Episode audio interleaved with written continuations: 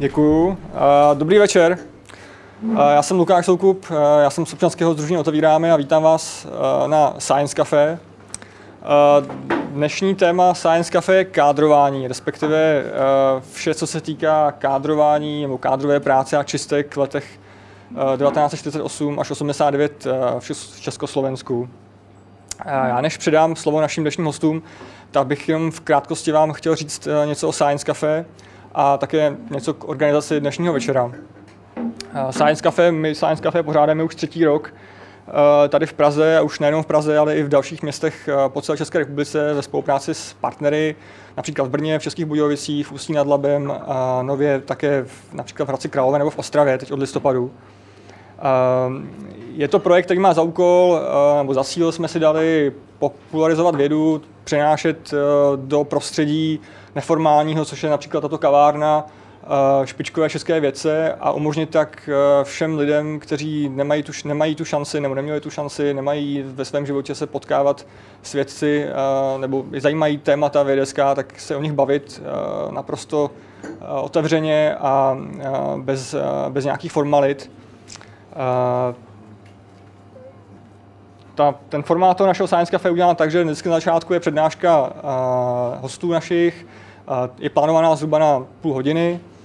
Uh, poté následuje diskuze, takže budete mít uh, možnost se zeptat na vše, co vás uh, ke kádrování zajímá. Uh, celý večer je plánován uh, zhruba na dvě hodiny, takže do 9 hodin.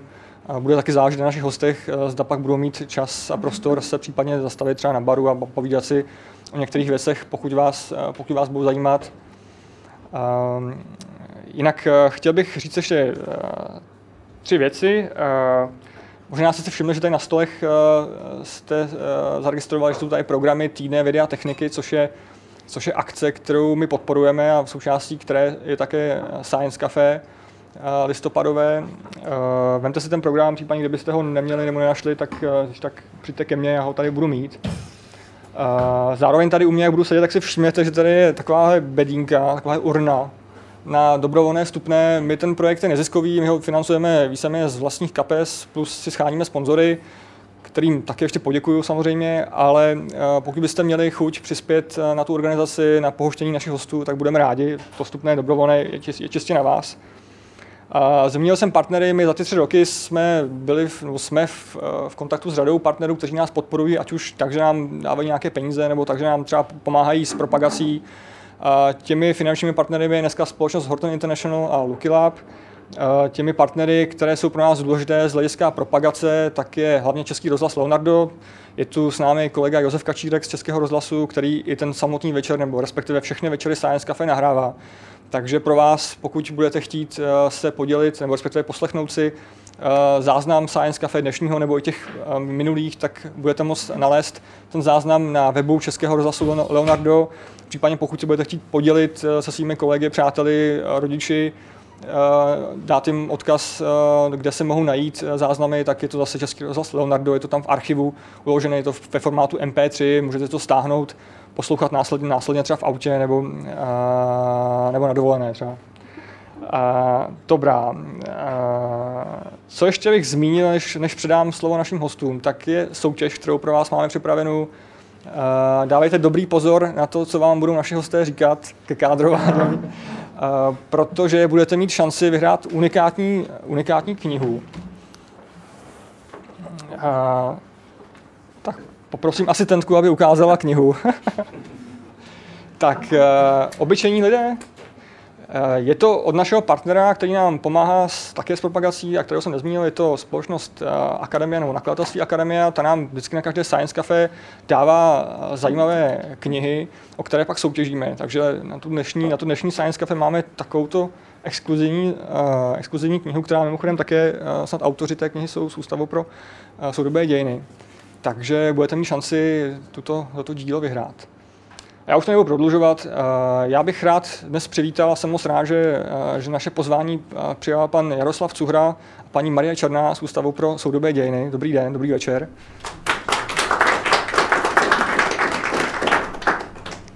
A já vám tímto přidávám slovo a puste se do kádrování. Tak jo, ještě jednou dobrý večer. Děkuji za pozvání.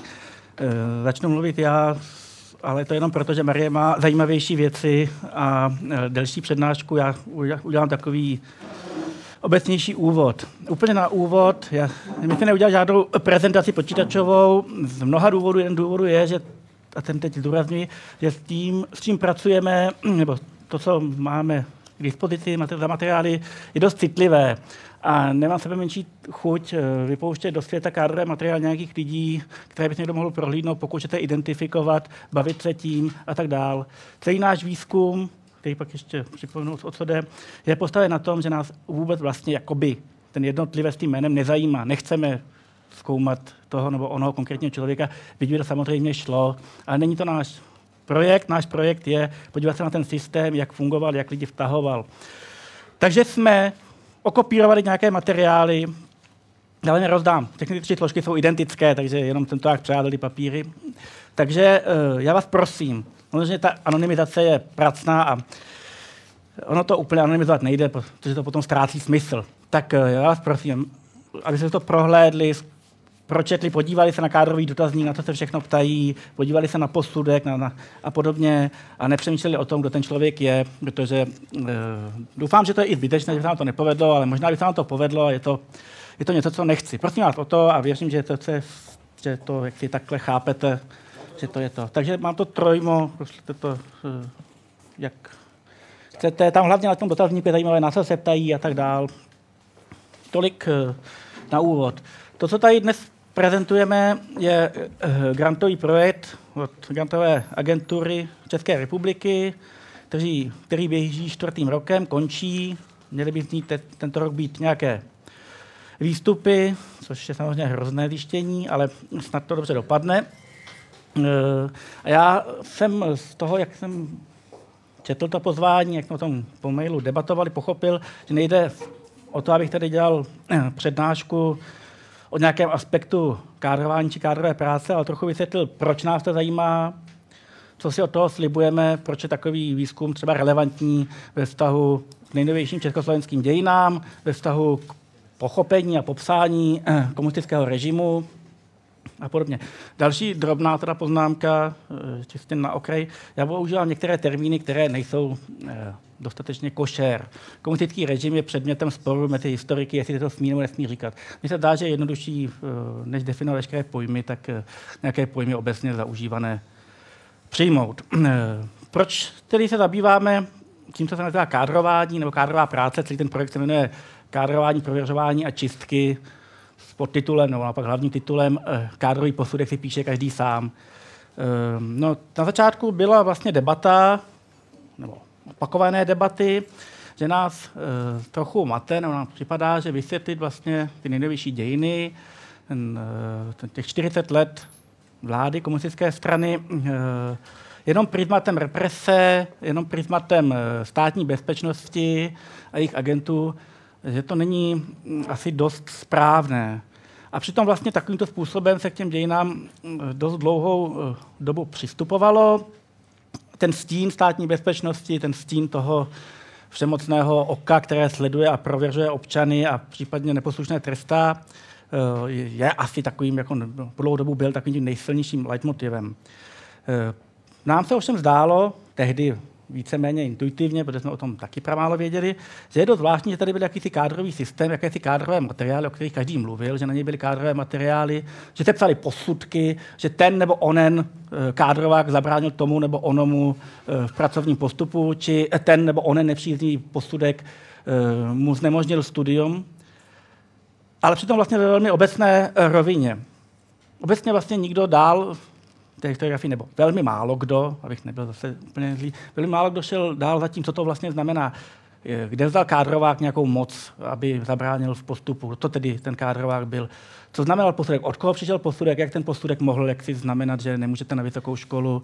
Kdo tvořil tu moc? Což byla první otázka. Druhá otázka, aspoň pro mě, ale zase já jako, debaty už jsou staré, tak ne, nebyly třeba takhle přesně položeny, uh, že tady před 20 lety, nebo před více než 20 lety dnes tedy byly miliony kádrových materiálů na miliony zaměstnanců všech možných podniků. Prakticky každý zaměstnanec, výjimkou některých svobodných povolání, případně některých povolání v těch úvozovkách nejnižšího řádu, měl svůj kádrový materiál, který se s ním vlekl celým životem. Takže zde byly miliony živých svazků, ve kterých byl v části vlast, tím samotným člověkem popisován jeho život, to znamená skrze jeho životopis, z části ze strany cizí, ze strany nejrůznějších posuzovatelů, ten jeho život taky tedy popisován. Celé tohleto kde si v roce 89-90 zmizelo. Najednou to vlastně eh, neexistovalo, nemluvě o dalších milionech kádrových materiálů, které tedy někde seděly v archívech a dodnes v těch archívech jsou. Takže vlastně tahle ta skutečnost, že tady vlastně byl takovýto obrovský pramen, ale zároveň o něm nikdo nemluví, nebo nikdo se k tomu vlastně moc nehlásí, nás zaujala, stejně jako mě teda rozhodně zaujalo to, že z pár ojedinělých zmínek, zmínek o kádrových materiálech vyplynulo, že ty lidé dost často, eh, víc se to jakoby nemluví, dost často je vlastně, když je dostali zpátky, což je taky nevysvětlitelná, nebo nevysvětlitelná záhada, jak to, že je dostali zpátky, tak je vzali a spálili, jako úplně, jako, že to vlastně bylo předmět jakési nenávisti. A tahle ten vlastně ten ta souboj, že tady něco, co bylo strašně nenáviděné a zároveň o tom nikdo vlastně nepíše a nikdo se jim nezabývá, na rozdíl od agentů státní bezpečnosti, byla asi dost hodně na začátku toho projektu. Uh, druhý, nebo možná třetí iniciační bod bylo, že se nám zdálo, že skrze kádrovou práci, kádrování, se můžeme něco dozvědět o komunistickém vládnutí, eh, o tom, že zde nebyli jenom my a oni, to znamená eh, my všichni a oni, ty komunisti, ale že zde bylo něco, co všechny dohromady spojovalo, co eh, nutilo drtivou většinu obyvatelstva nějakým způsobem s tím režimem ne, ne identifikovat se, ale kooperovat. Právě skrze vlastně tento celý systém, který každého skrze jeho zaměstnanecký poměr vztahoval e, do toho dění. Čili tohle to e, asi tak, jak si stálo na začátku, a znovu se vrátím ještě k taková ta otázka, Eh, kde se brala ta moc, to znamená, kdo je to ten kádrovák, jak to, že o něm všichni mluví takhle pejorativně, o kádrování pejorativně, jak to, že všichni mluví o posudcích, ale vlastně nikdo se nepokouší celý ten eh, systém popsat. Eh, s celou tou věcí souvisí i jedna věc, a to je vůbec Dneska víc tam vidíme i podivné používání slov, ať už je to kádrování, které je jasně negativní konotace a každý teda pod kádrování vidí to, že někdo se vám šťourá v biografii nebo v životě a zkoumá na vás něco špatného, ale když se podíváte na to, co to vlastně mělo prapůvodu znamenat, tak se tam ukazuje v úvozovkách i pozitivní potenciál, mobilizační potenciál, lojalizační potenciál a tak dál, o tom budu mluvit později. Stejně tak se nesmyslně používají některá další slova, jako nomenklaturní kádr, to je hrubá nadávka, ale přitom vlastně samo o sobě to je něco zcela neutrálního, zase k tomu vrátím, něco, co eh, jak si se samotné podstatě vůbec nemluví o tom, jestli jste nebo nejste komunista, dokonce ani uh, jestli jste nějaké super vysoké funkci, je to něco úplně jiného, ale k tomu se vrátím. Čili vlastně tady bylo i to, ta možnost proskoumat věci, které se v běžném životě používají, poslanci si nadávají do kádrováku, tak uh, podívat se, co to vlastně znamená. Uh, jak jsem říkal, jsou zde nějaká pravidla, no byla zde nějaká pravidla pro ten výzkum. To první je ta anonymita, prostě bez toho bychom to dělat nemohli z více důvodů, i proto, že to třeba dělat nechceme, nechceme publikovat něco, co má takový ten nádech, teď jsme na vás vyšťárali a teď se s tím vy vyrovnejte. Ale je to i eh, z toho, že vlastně archivní zákony eh, nám víceméně, nebo archivní zákony jsou v tom ohledu velmi specifické. My jsme chtěli dělat o tom kádrování vlastně nejvíce o obyčejných lidech. To znamená o lidech, kteří nebyli třeba ve straně a nějakým způsobem ta kádrová práce se jim motala do života, otravovala je, nutila je k ničemu a podobně. To se přesně ukázalo jako neprůchodné. Protože tyto materiály jsou nepřístupné, jsou to tedy osobní materiály, buď byly vráceny lidem, nebo uh, někde zmizely. Velmi často podnikové archivy zmizely někde nepochopitelně. Kamarád mi vyprávěl uh, v karose, že se to válo na chodbě, až to potom někdo vyházel. Čili vlastně to, co jsme chtěli dělat na prvním místě, se ukázalo jako skoro nemožné. Eh, ale naopak nás to vtáhlo do jiného tématu, nebo do souvisejícího tématu. Eh, archivní zákony zase naopak umožňují veškeré materiály z provenience KSČ zkoumat bez ohledu na eh, víceméně teda všechny, bez ohledu na osobní údaje. To znamená, pokud to je produkt KSČ, tak vy vlastně máte právo si ten kádrový materiál v archivu vyžádat a dostanete ho bez, naopak bez jakýchkoliv omezení, tam se vlastně neanonymizuje vůbec nic. No a vlastně touhle cestou vznikl první posun v tom projektu, který je asi nejzásadnější. Ukázalo se, že to kádrování skutečně není jenom ta záležitost jedinec, zaměstnavatel, kádrové oddělení, k tomu systému se dostanu, ale že to vlastně celá ta kádrová práce odkazuje k něčemu, co taky není příliš zkoumáno a moc se to nemluví. A to je k takzvané vedoucí úloze e, komunistické strany. To znamená, že my jsme zjistili, že kádrové materiály nejsou jenom této záležitostí zaměstnavatele, který tam měl kádrové oddělení, ale že vlastně drtivá většina materiálů, které se na vás vedly, se vedly paralelně v rámci příslušné výše komunistické strany. Počínaje celozávodním výborem KSČ, konče prostě ústředním výborem. Zde vlastně vaše sledování, bez ohledu na to, jestli jste nebo nebyl straník, tak od určité výše vašeho postavení bylo součástí i komunistické strany, která si vás vlastně neustále kontrolovala a prověřovala, aniž byste o tom měl víceméně sebe menší uh, ponětí. Což eh, vlastně vyplynulo na začátku, to nebylo naše téma, my jsme nechtěli dělat KSČ, ale, ale skrz ty materiály nás to zavedlo e, na tuhle dráhu a považuji to za jednu z nejzajímavějších věcí, protože vlastně touhle cestou se dá asi nejlépe vysvětlit, co to je vedoucí úloha KSČ, která byla v ústavě, ale která fungovala v praxi už před rokem 60 a kterou všichni takhle obchází, že to je něco celkem jako to je fráze, ale uh, v to kádrování se ukazuje, že to fráze není, protože uh, tady se nějakým způsobem v praxi naplňovala. Eh, pokud jde o celý ten eh, eh, systém, kádruje se vždycky a ve všech systémech. To je marný, prostě zaměstnavatele, stát si vás nějakým způsobem prověřuje. Ale my tady samozřejmě chceme vyzdvihnout to, co je na tom specifické, na, tom, na té kádrové práci v rámci toho socialistického systému. Mluvím o KSČ, ale platí to samozřejmě pro celý východní blok, platí to pro Sovětský svaz, s různými jemnostmi, ale eh, držme se toho Československa.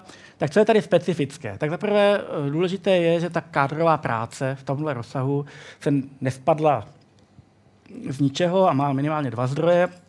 Jeden, jak jsem se zmínil, eh, že co si se vždycky vleklo v té kontrole obyvatelstva a zároveň válka, co si změnila, vytvořila a ještě už za války seznamy, ať už kvůli původu nebo nějakým jiných důvodů a po válce zase k ověření toho, jak se za války choval, už zde jakási praxe začala nabíhat.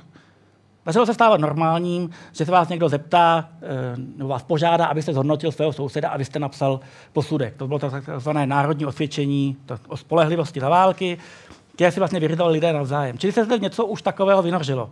Pro 48 to nepřichází jako něco, něco úplně e, nepochopitelného jak to dneska by třeba v některých aspektech lidem e, připadalo. E, a druhá věc je samozřejmě samotná KSČ už od 20. 30. let podle sovětského vzoru jakýsi systém kádrové práce, to znamená prověřování svých členů zavádí. A to, co se u nás instaluje po roce 48, je do značné míry e, jenom přesazením stranického modelu na model státní, taky bychom asi zabrousili do velmi ožávých témat státostrany a podobně, ale v každém případě uh, jde to tedy tak, že, že na zelené louce úplně se to si vytváří, ale je zde tedy nějaká praxe. A v zásadě já z toho mám někdy dojem, že proč se vytváří obecný kádrovací systém, tvářící se, že jde jenom skrze zaměstnání, uh, je ten důvod, že KSČ byla přetížená. Když se rozhodla, že za všechno odpovídá a musí kontrolovat 10 a víc milionů obyvatel, uh, takže si na to, na to musela vytvořit vlastně nějaký systém odtržený od té samotné strany, protože tím by ta strana prozrazovala, že to obyvatelstvo vlastně takhle intenzivně sleduje, takhle uh, se mu uh, míchá do života a tak se vlastně vytváří jakýsi systém, který zdánlivě stojí mimo politiku, je neutrální, nazývalo to, to různé kádrové a personální útvary a tak dále, ale který zároveň je v hloubi svázán s komunistickou stranou. Eh, to je jedna eh, poznámka a zase k ní asi budu se vrátit velmi stručně. Druhá věc, eh, co je na tom specifické, ve spoustě, říkám, ve spoustě společností vždycky se něco prověřuje, člověk nějakým způsobem je kontrolován. A tady je důležitá ta nebo ta specifičnost je v té trvalosti. To znamená, že od určitého momentu vašeho věku nebo nějakého kroku vašeho životního přihlášení na nástupu do zaměstnání nejpozději, ale velmi často už dříve, přechodu z jedného typu školy na druhý a tak dál, se začínáte stávat objektem v úzovkách kádrování z různých uh, úhlů. A tahle ta věc se s vámi pak vleče celým životem. To znamená, minimálně o to zaměstnání se zakládá kádrový spis, do kterého se vkládají prostě veškeré nejrůznější posudky, vy píšete své životopisy v pozdějších letech, eh, jste každé dva až čtyři roky podroben komplexnímu hodnocení a tak dále. A tohle to nějakým způsobem eh, kráčí s vámi, čili tahle systematičnost. To je na tom velmi, velmi zajímavé a říkám specifické. Druhá je, že samozřejmě u toho komunistického kádrování jsou nesmírně zajímavé kolonky, co se na vás kontroluje a zkoumá. A tady asi to nejdůležitější a nejznámější, to znamená ten takzvaný třídní původ, který vlastně odkazuje na co si velmi zvláštního, eh, a to je tedy, že ten modernistický projekt eh, komunistické budoucnosti je vlastně strašně paradoxně eh, zakoten v minulosti. To znamená, že když vy máte špatné rodiče, tak vlastně vypadáváte z toho, co se nabízí. Jo? Nějakým způsobem jste determinován jakkoliv se vlastně komunisté tváří strašně progresivně, tak jsou vlastně strašně eh, v tomhle ohledu zpátečnický, nebo jak bych to uh, pojmenoval. Samozřejmě zase třídní původ není nezměnitelná kolonka, není to fatální u všech, ale v zásadě obecně je to cosi, co vlastně vás fatálně poznamená v momentě, kdy jste se uh, narodili a jenom doputujete do momentu, do momentu, kdy se to na vás vyjeví, zaškatulkuje a už to kráčí vaším životem. Co je na tom taky specifické na komunistickém kádrování, je, že nejde jen o ten represivní uh, model, který to samozřejmě nejvíce trčí, ale že to je celý, celé vlastně vstažené k nějakému úplně jako až, až osvíceneckému nebo racionálnímu jádru toho, že člověk, což je paradox k tomu používání toho pojmu třídní původ, že člověk se vlastně přetvoří, vychová, bude nový ten člověk, celý ten, celá ta představa nového člověka. Ta je s tou kádrovou prací neodbitně uh, spjatá uh, a proto to neobsahuje vaše kádrové materiály vaše hodnocení jenom tedy ten třídní původ nebo vaši profesní zdatnost, ale zkoumá taky vlastně, jakým způsobem se zapojujete do té společnosti, jak na sobě pracujete. Kádrové dotazníky, o tom bude samozřejmě mluvit asi Marie, obsahují eh, dotazy typu, jak si, mm, jak, jako, co vás nejvíce baví, jak byste se chtěl jako rozvíjet a tak dále. To znamená, že tam je zatím ještě něco, jako, že se ten člověk skrz takovou jako systematickou práci eh, stane jiným. No a pak je tam ten rozměr, který je na tom mého pohledu velmi důležitý, a to je, že skrze kádrové materiály, kádrovou práci se stáváte tak, uvozovky součástí systému. To znamená, jste nucen vyjednávat, jste nucen se přizpůsobovat. Víte, co ve vašem životě je špatně, co je zapotřebí tedy potlačit, a nebo něčím nahradit. To znamená, to, že lidé vstupovali do nejrůznějších svazů, Eh, angažovali se někde a podobně, nebylo proto, že tomu tak věřili, nebo že byli tak hloupí, nebo že... Ale velmi často to byla součást vyvažování něčeho, co bylo negativní. Takže to negativní je zapotřebí převážit tím pozitivním. Eh, a poslední eh, k tomuhle, co je na tom kádrování zajímavé, je právě ten takzvaný nomenklaturní systém, ten pojem nomenklaturní kádr, jak jsem říkal, je nadávka. Ovšem, eh, to je špatná interpretace, respektive to je posunutá interpretace, dá se to takhle používat, ale posunutá od toho původního. V podstatě od roku 52 víceméně byly kodifikovány tzv. kádrové pořádky, nebo nomenklaturní pořádky, které definovaly v obecné rovině do úplně nízké úrovně života společnosti, eh, jaká funkce může být eh, nebo kdo rozhoduje o tom, v rámci stranické hierarchie, jaká funkce bude obsažena. Až do úrovně mistra v dílně, uh, ředitele základní školy a podobně. Tento kádrový pořádek, který definoval, že o řediteli školy rozhoduje okresní výbor KFČ, zatímco o uh, generálním řediteli nevím čeho uh, rozhoduje uh, sekretariát ústředního výboru. Není v té věci vůbec důležité, a to je nutné připomenout, jestli ten člověk, který obsazuje to místo, je nebo není straník.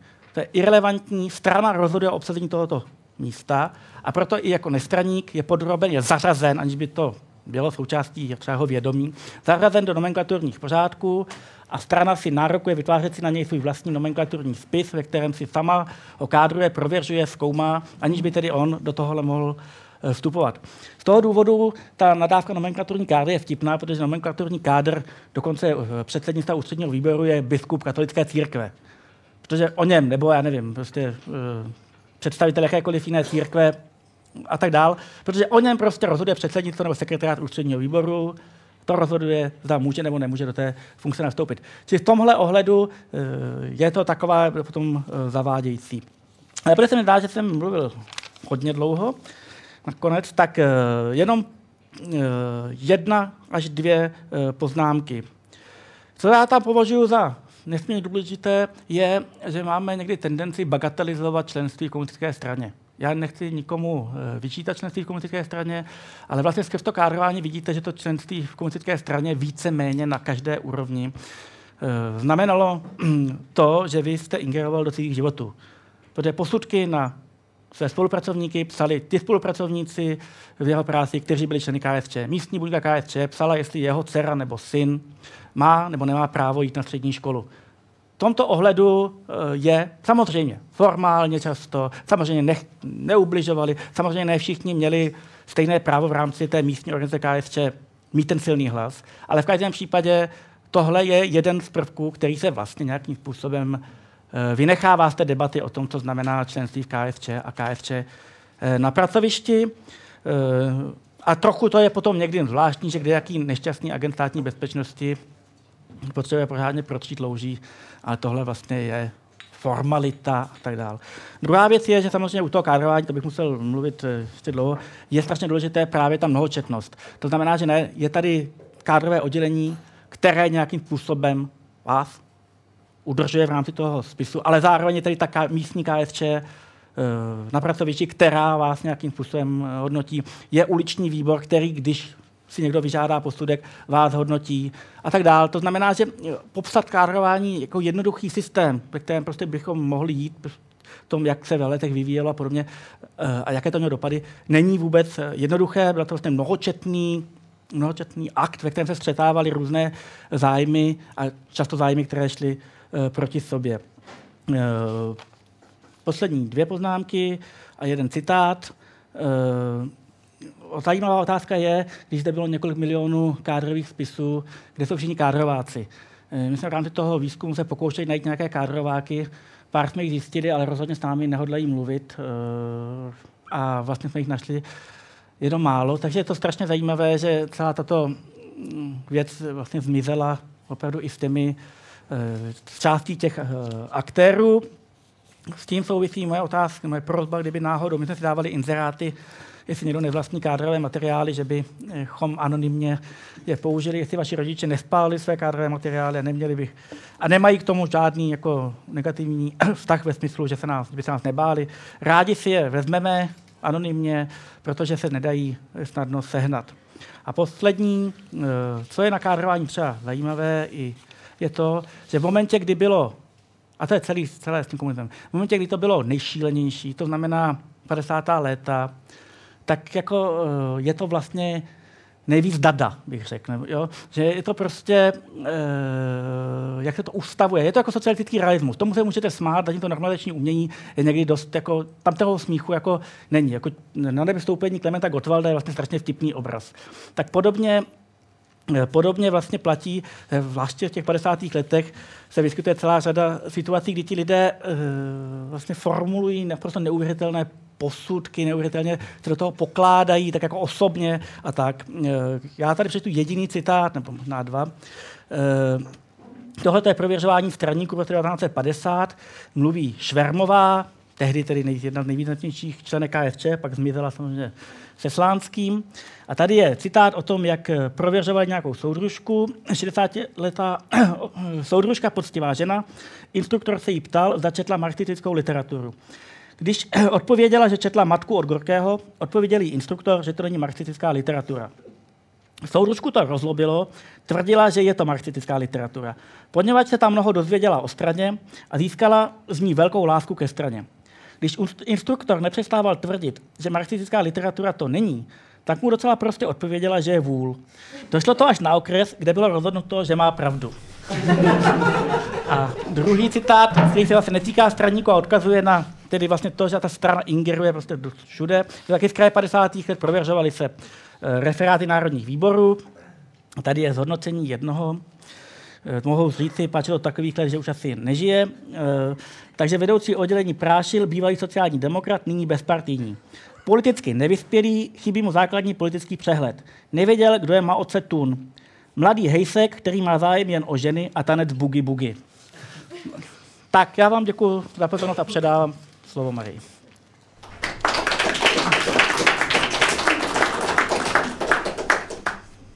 My jsme si to sice rozdělili, že Jarda mluvit, bude mluvit víc o těch uh, obecnějších věcech, já o těch konkrétnějších, ale vlastně nakonec on mluvil celkem, uh, celkem konkrétně a vlastně z toho, z toho velkého pojmu kádrování si vzal vlastně jenom jeden jeho aspekt, tak já bych ráda ještě doplnila ty, ty aspoň ty dva ostatní, nebo nějaké ostatní, to jenom na okraj, aby tady nedošlo k nějakému matení pojmu. Uh, Eh, to kádrování, nebo vlastně on, tady oni mi mluvil jako o prověřování.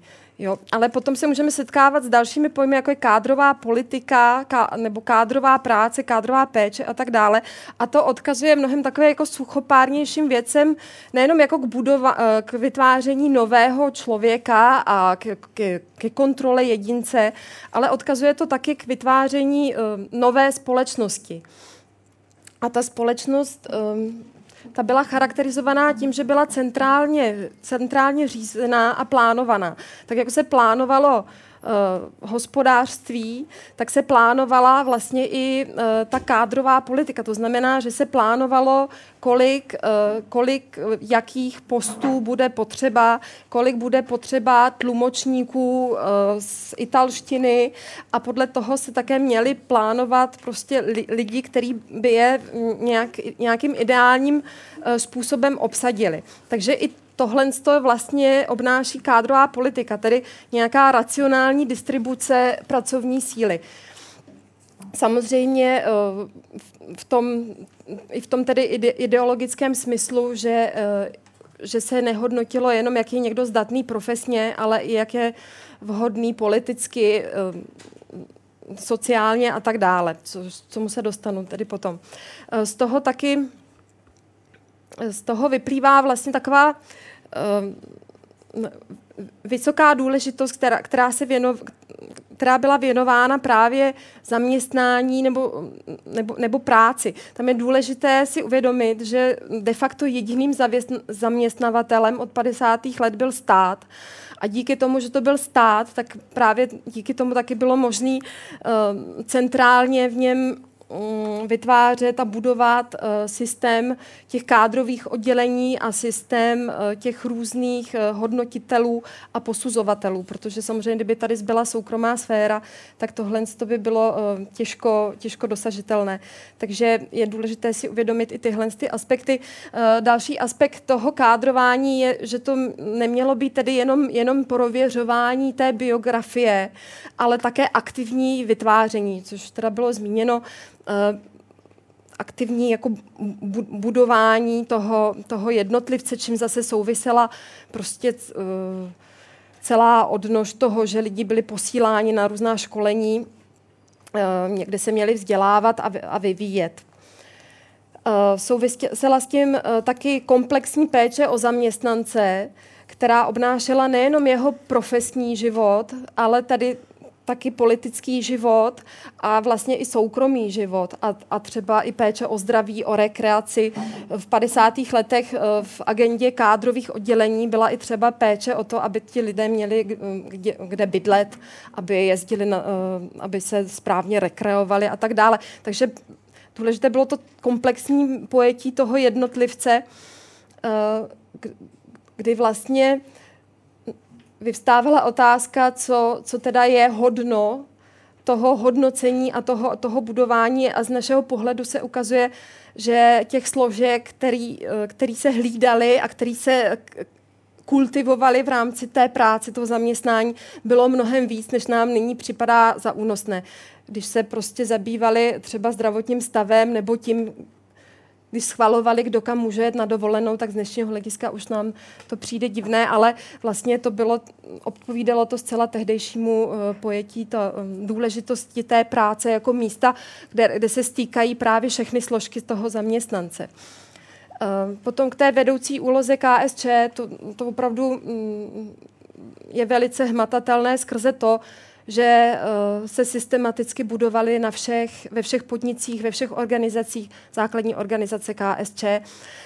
A problém se projevil mm, v roce 70, kdy spousta členů mm, bylo z komunistické strany, jak asi víte, vyloučeno a tím vlastně potom paradoxně byla narušena nebo ohrožena ta vedoucí úloha strany, protože tím, že klesl počet eh, těch organizací, tak vlastně bylo ohroženo to pokrytí v celé té společnosti a hrozilo, že vlastně některé podniky nebudou pokryty tou, eh, tou komunistickou stranou. A Eh, tady na tom dobře tedy vidíme, co to obnášelo, že v, každé, v každém tom podniku byl někdo, kdo vlastně byl ze své pozice nucen posuzovat ostatní. Mm, já jsem teda byla dále zmocněna k tomu, abych více pohovořila o těch kádrových materiálech, o tom, co to znamenalo v životě jednotlivce, jak se, jak se vlastně s nimi nakládalo, jak se s nimi pracovalo, a tak dále. Jenom bych chtěla říct, že mm, ono to není úplně úplně vlastně doteďka zřejmý, na koho všeho se kádrové materiály vedly. Jo, lze, lze prostě nějak zjednodušeně říct, že to byla eh, veškerá eh, nemanuální eh, populace, ale dále to byly třeba, třeba mistři v podnicích, to také byly potom vešky, veškeré takzvané kádrové rezervy, které mohly se čerpat i z, z, z dělnických profesí. V 50. letech se vedly kádrové materiály i na, na úderníky, potom na všechny členy komunistické strany bez ohledu na, na jejich zařazení. Takže vlastně těch kritérií se tam míchá několik, zrovna tak, jako se míchá několik typů těch kádrových materiálů. Komunistická strana si vedla na, na své členy ještě zvlášť kádrové materiály a tak dále. Ovšem, co je na tom, mm, mm, co je na tom důležité z, z hlediska toho jedince, na kterého ty eh, kádrové materiály byly vedeny, tak je to především to, že eh, je to ta nevyhnutelnost, že když člověk vstoupil mm, do práce od určitého postu, dejme tomu nějakého, dejme tomu středoškolského, Eh, středoškolsky vzdělaného pracovníka, dá se už předpokládat, že by na něj byly vedeny kádrové materiály a nebylo, nebylo zbytí. Dokonce um, byla taková představa, že vlastně bez těch kádrových materiálů ten člověk vůbec nemůže, nemůže existovat, protože oni jsou vlastně tím, co toho člověka, toho zaměstnance Eh, zastupuje na různých, na různých místech. Oni jsou tím, co vlastně je vysíláno na, eh, na cestu místo, místo něho. Oni jsou tím, co je vysíláno třeba na vyšší orgány KSČ, kde už jsou lidi, kteří toho daného člověka neznají, tak se tam vyšlou jeho kádrové materiály, které se potom zhodnocují. Takže vlastně eh, a zároveň to, že ty kádrové materiály s ním putovaly vlastně od jeho založení po všech zaměstnáních, až do důchodu, tak vlastně lze to trošku, trochu nadsázky považovat za jakési jeho alter ego, který ovšem on ne tak úplně dobře znal, protože pro něj byly tajné. Jo, to je další charakteristika těch uh, materiálů, že vlastně oni nepatřili tomu, na, které, na koho byly vedeny, ale uh, z definici byly uh, majetkem socialistického státu. Byly uzavřené byly uzavřené, eh, měly být uzavřené ve speciální schráně a s zvláštním mm, způsobem ošetřovány. A přístup měl, jenom úzký, úzký okruh lidí, eh, zaměstnanci kádrového oddělení, ředitelé, vedoucí, eh, zřejmě na vyžádání STB, ale sám ten, který člověk k ním přístup neměl, takže on si vlastně nikdy nemohl být jistý, Vzhledem tomu, jaké materiály tam byly obsaženy, a to byly nejenom materiály, které psal on sám, ty samozřejmě on znal, uh, tak, tam byly, tak tam byly různé posudky a hodnocení, o kterých on ani nemusel vědět. Takže on vlastně si nikdy nemohl být jistý, co, co se na něj ví, co, co, kde, co, co je tam schromažďováno. Eh, další věc je, že eh, ty kádrové materiály působily tak trochu jako časovzběrný dokument, že se tam, že se tam eh, hromadili za, za, ta, za ta léta s výjimkou hm, konce 60. let. Kdy v některých podnicích teda lidé do nich mohli nahlédnout, což byl projev teda liberalizace a některé třeba kompromitující materiály, které se zdály nefér, mohly být z toho vyjmuty. Nicméně tato kumulativnost taky, taky hrála svoji roli, protože pravidelně třeba lidi byli vyzýváni k tomu, aby obnovovali své životopisy a to vědomí, že někde už je prostě celá jeho, šl, jeho složka lidi určitým způsobem zavazovala, že prostě určité věci um, třeba, i když by rádi, nemohli zatajit, nemohli si být jistí, co se vlastně o nich ví. Uh, k té nevyhnutelnosti, já jsem si tady našla, na, našla takový citát, který je z korespondence mezi uh, kádrovými odděleními dvou uh, různých podniků. Tam je zajímavý i to, že, ta uh, že ty kádrové materiály mohly putovat mezi těmi kádrovými odděleními, aniž by ten zaměstnanec o tom věděl. Což mělo třeba i ten důsledek, že vlastně nebylo možné, aby člověk se pokoušel změnit zaměstnání, aniž by se to nedozvěděl jeho zaměstnavatel, protože automaticky ten nový zaměstnavatel si vyžádal nejprve kádrové materiály toho, toho zaměstnance. Takže eh, z toho, to taky souvisí s tím pojetím toho, toho zaměstnance, který ne, které, neodpo, které neodpovídá tomu liberálnímu pojetí, ale že zaměstnanec je tak trochu vazalem té organizace. Tak jenom teďka ocituju z korespondence mezi těmi dvěma kádrovými odděleními. Uh, Sdělujeme vám, že Ing K. nastoupil zaměstnání v našem závodě. Jeho pracovní zařazení z hlediska plnění předpokladu pro práci v našem závodě je však závislé, závislá na předložení kádrového materiálu. Věříme, že nyní ve vašem zájmu, aby pracovník, který se rozhodl pracovat u nás, si stavěl existenci v nejistotě. Jo, tak tam je až takový emotivní náboj toho, že přece prosím vás nemůžete tady toho člověka nechat bez těch kádrových materiálů. To bylo prostě něco úplně uh, ne, nemožného. Uh, dalším, další charakteristikou, uh, kterou zmiňoval Jada v trochu jiném kontextu, je, je to, co jsem nazvala mnohočetností toho kádrování. To znamená, že vy, jak jste si všimli, jestli jste si prohlíželi ty, ty dotazníky nebo ta hodnocení, ono se kádrovalo nejenom ta která osoba, ale zároveň člověk podával informace i o svých příbuzných. Eh, psal o, o, o své manžel, musel zmínit o svoji manželku, manžela, uh, sourozence manžela, uh, rodiče manžela, jo, takže ta, opravdu to, to prověřování bylo, bylo takhle, takhle hloubkové, což zase obnášelo to, že člověk nikdy nevěděl, nebo nevěděl, tak asi tušil, ale zase zároveň ten, člo, ten který člověk se ocitl v kádrových materiálech spousty dalších svých příbuzných i, i vlastně docela vzdálených příbuzných nebo lidí z přízně. Že to šlo opravdu až po sourozence, po sourozence manžela či manželky. Um, zrovna tak bylo možné, že, že kádrová oddělení si vyžádali kádrové materiály na někoho eh, kvůli zaměstnání nějakého, příbuzné, nějakého příbuzného. Jo.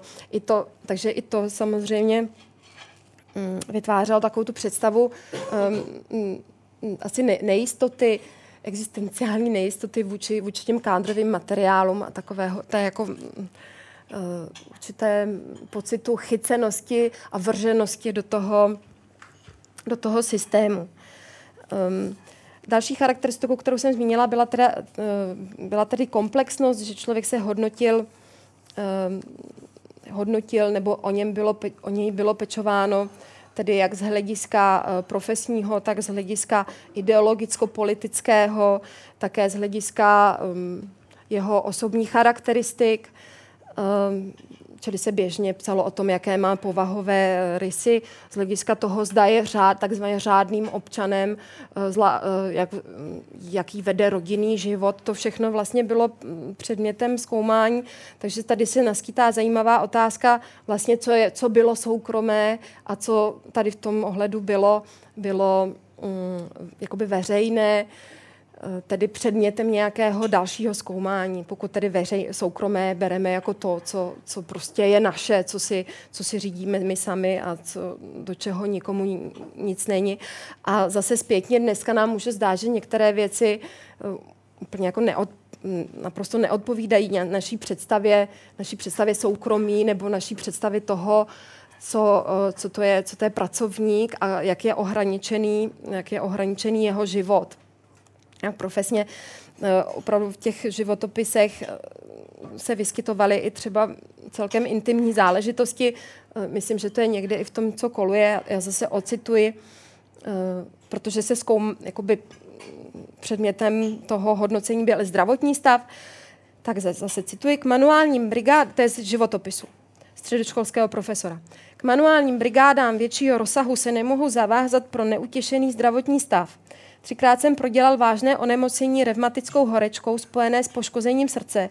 V roce 1971 jsem se podrobil operaci prostaty, což se z dnešního hlediska nám přijde asi eh, opravdu cufíl sdělovat eh, takto intimní záležitosti, ale tehdy opravdu se to nepovažovalo za, za soukromou věc. A tady je zajímavý v tomto úryvku, že vlastně uh, takto vysoce intimní záležitost funguje. Tady má ještě jiný význam, totiž to, že vlastně je jakoby omluvenkou za to, že ten člověk se nemůže dostatečně politicky a, angažovat, že nemůže třeba um, mít nějaké funkce v ROH a tak dále. A je to vyrovnáváno uh, něčím jiným, což se běžně, pokud ten člověk neměl nějaké jiné problémy na pracovišti, tak se běžně tolerovalo, zrovna tak jako uh, se třeba tolerovalo u žen, které měly malé děti, že to bylo běžnou součástí těch životopisů taková jakoby omluva, že se nezúčastní politického života nebo že nejsou členy žádných organizací, protože na to nemají čas, protože ma, mají malé děti. U mužů se zase čas, občas zmiňovalo, že na to i nemají čas, protože třeba staví dům a prostě se to tam takhle vyskytuje. Um, tam je tedy vlastně z toho, co jsem už naznačila, tam v těch materiálech, eh, ať už tedy v tom, co psali lidé sami na sobě, o sobě, nebo co o nich psali ty, ti druzí, eh, tak vlastně o co tam šlo? Tam šlo o to um, nějakým způsobem se prezentovat, prezentovat se jako spolehlivá osoba. Šlo, šlo o vybudování určitého obrazu, spolehlivého pracovníka. Spolehlivého ze, vše, ze všech, z hlediska všech těch kritérií, které se měly hodnotit, tady toho politického, pracovního, soukromého a tak dále. O to tam tedy šlo. A pak je tedy ovšem zajímavé, co vlastně, jaká byla ta konkrétní, konkrétní kritéria toho hodnocení, respektive jaká byly, jaké byly ty kategorie, které činili člověka, že byl spolehlivý nebo, nebo že byl nespolehlivý.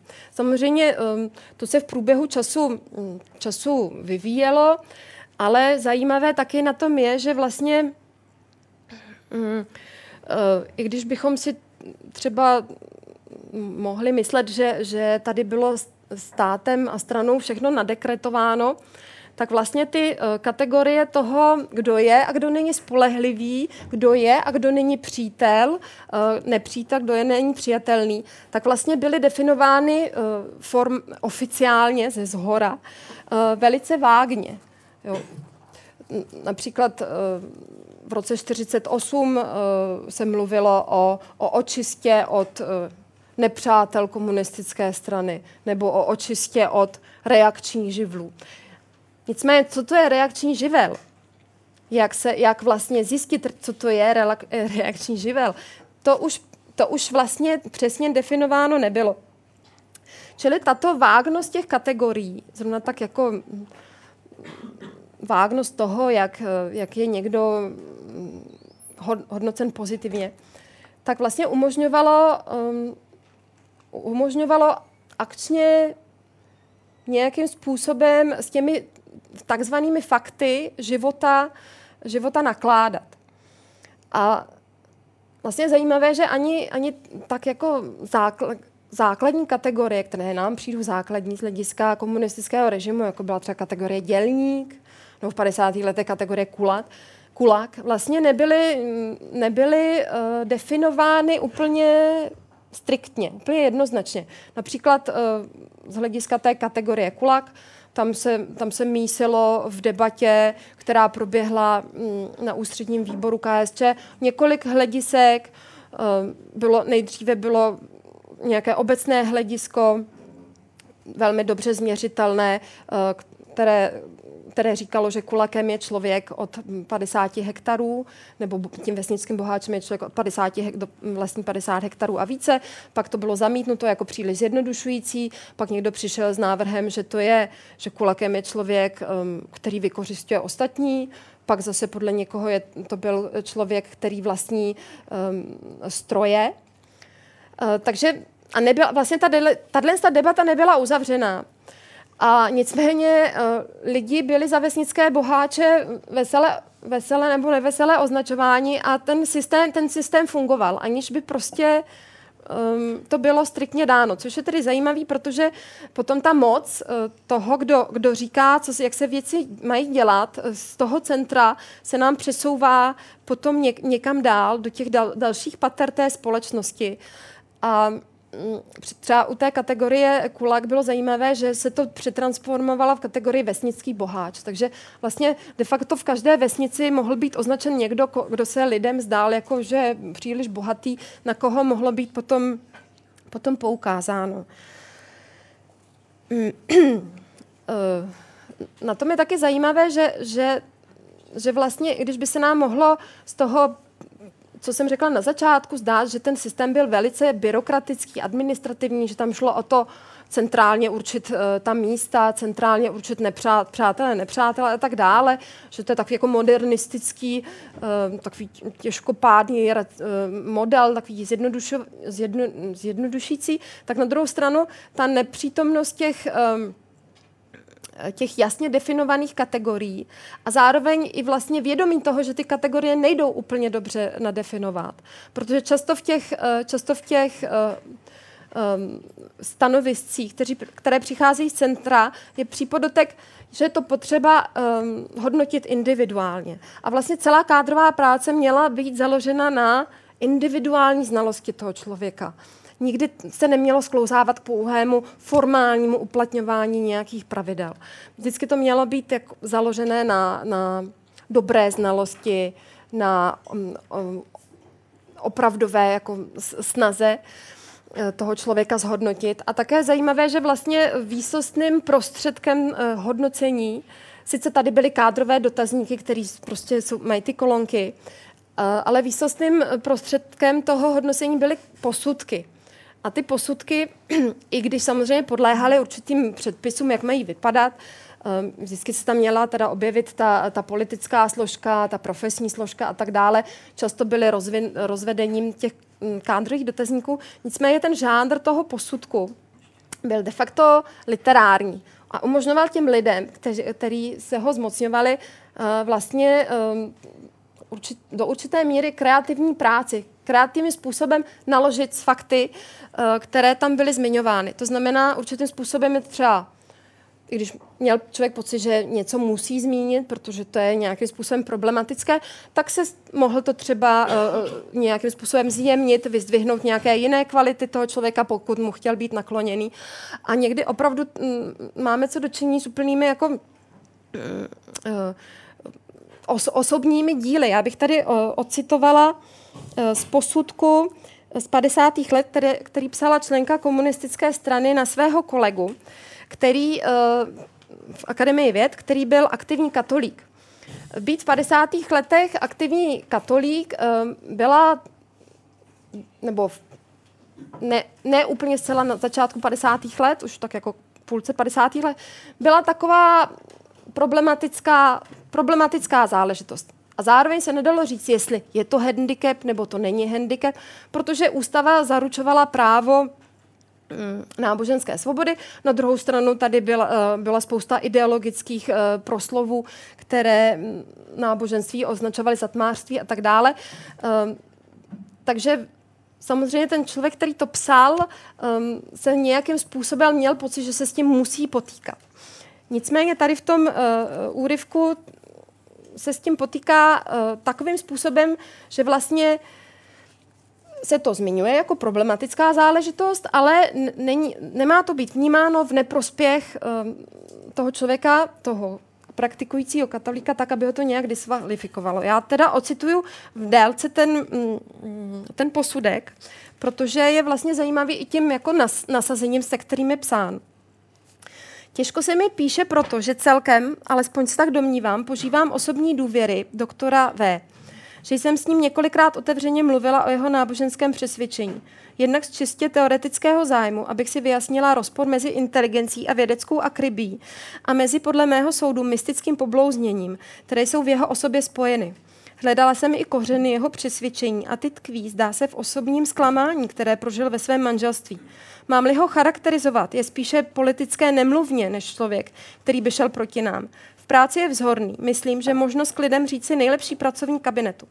Proto myslím, není důvod stavět mu v cestě překážky, ba naopak pomoci mu, aby se sám přesvědčil, že socialismus mu poskytuje vše, nač má podle své práce právo. Naši vědu bude v cizině dobře reprezentovat. Jeho politický přerod bude, velmi zdlouhavý a závislý na mnoha okolnostech. Tak tady vidíte, že na jedné straně z náboženství prostě se stává taková jako podivná, exotická, mm, mm, tmá, až tmářská, tmářská záležitost, je to poblouznění. Takže vlastně i tenhle posudek tím jako přis, vlastně přispívá k tomu negativnímu hodnocení náboženství jako takového.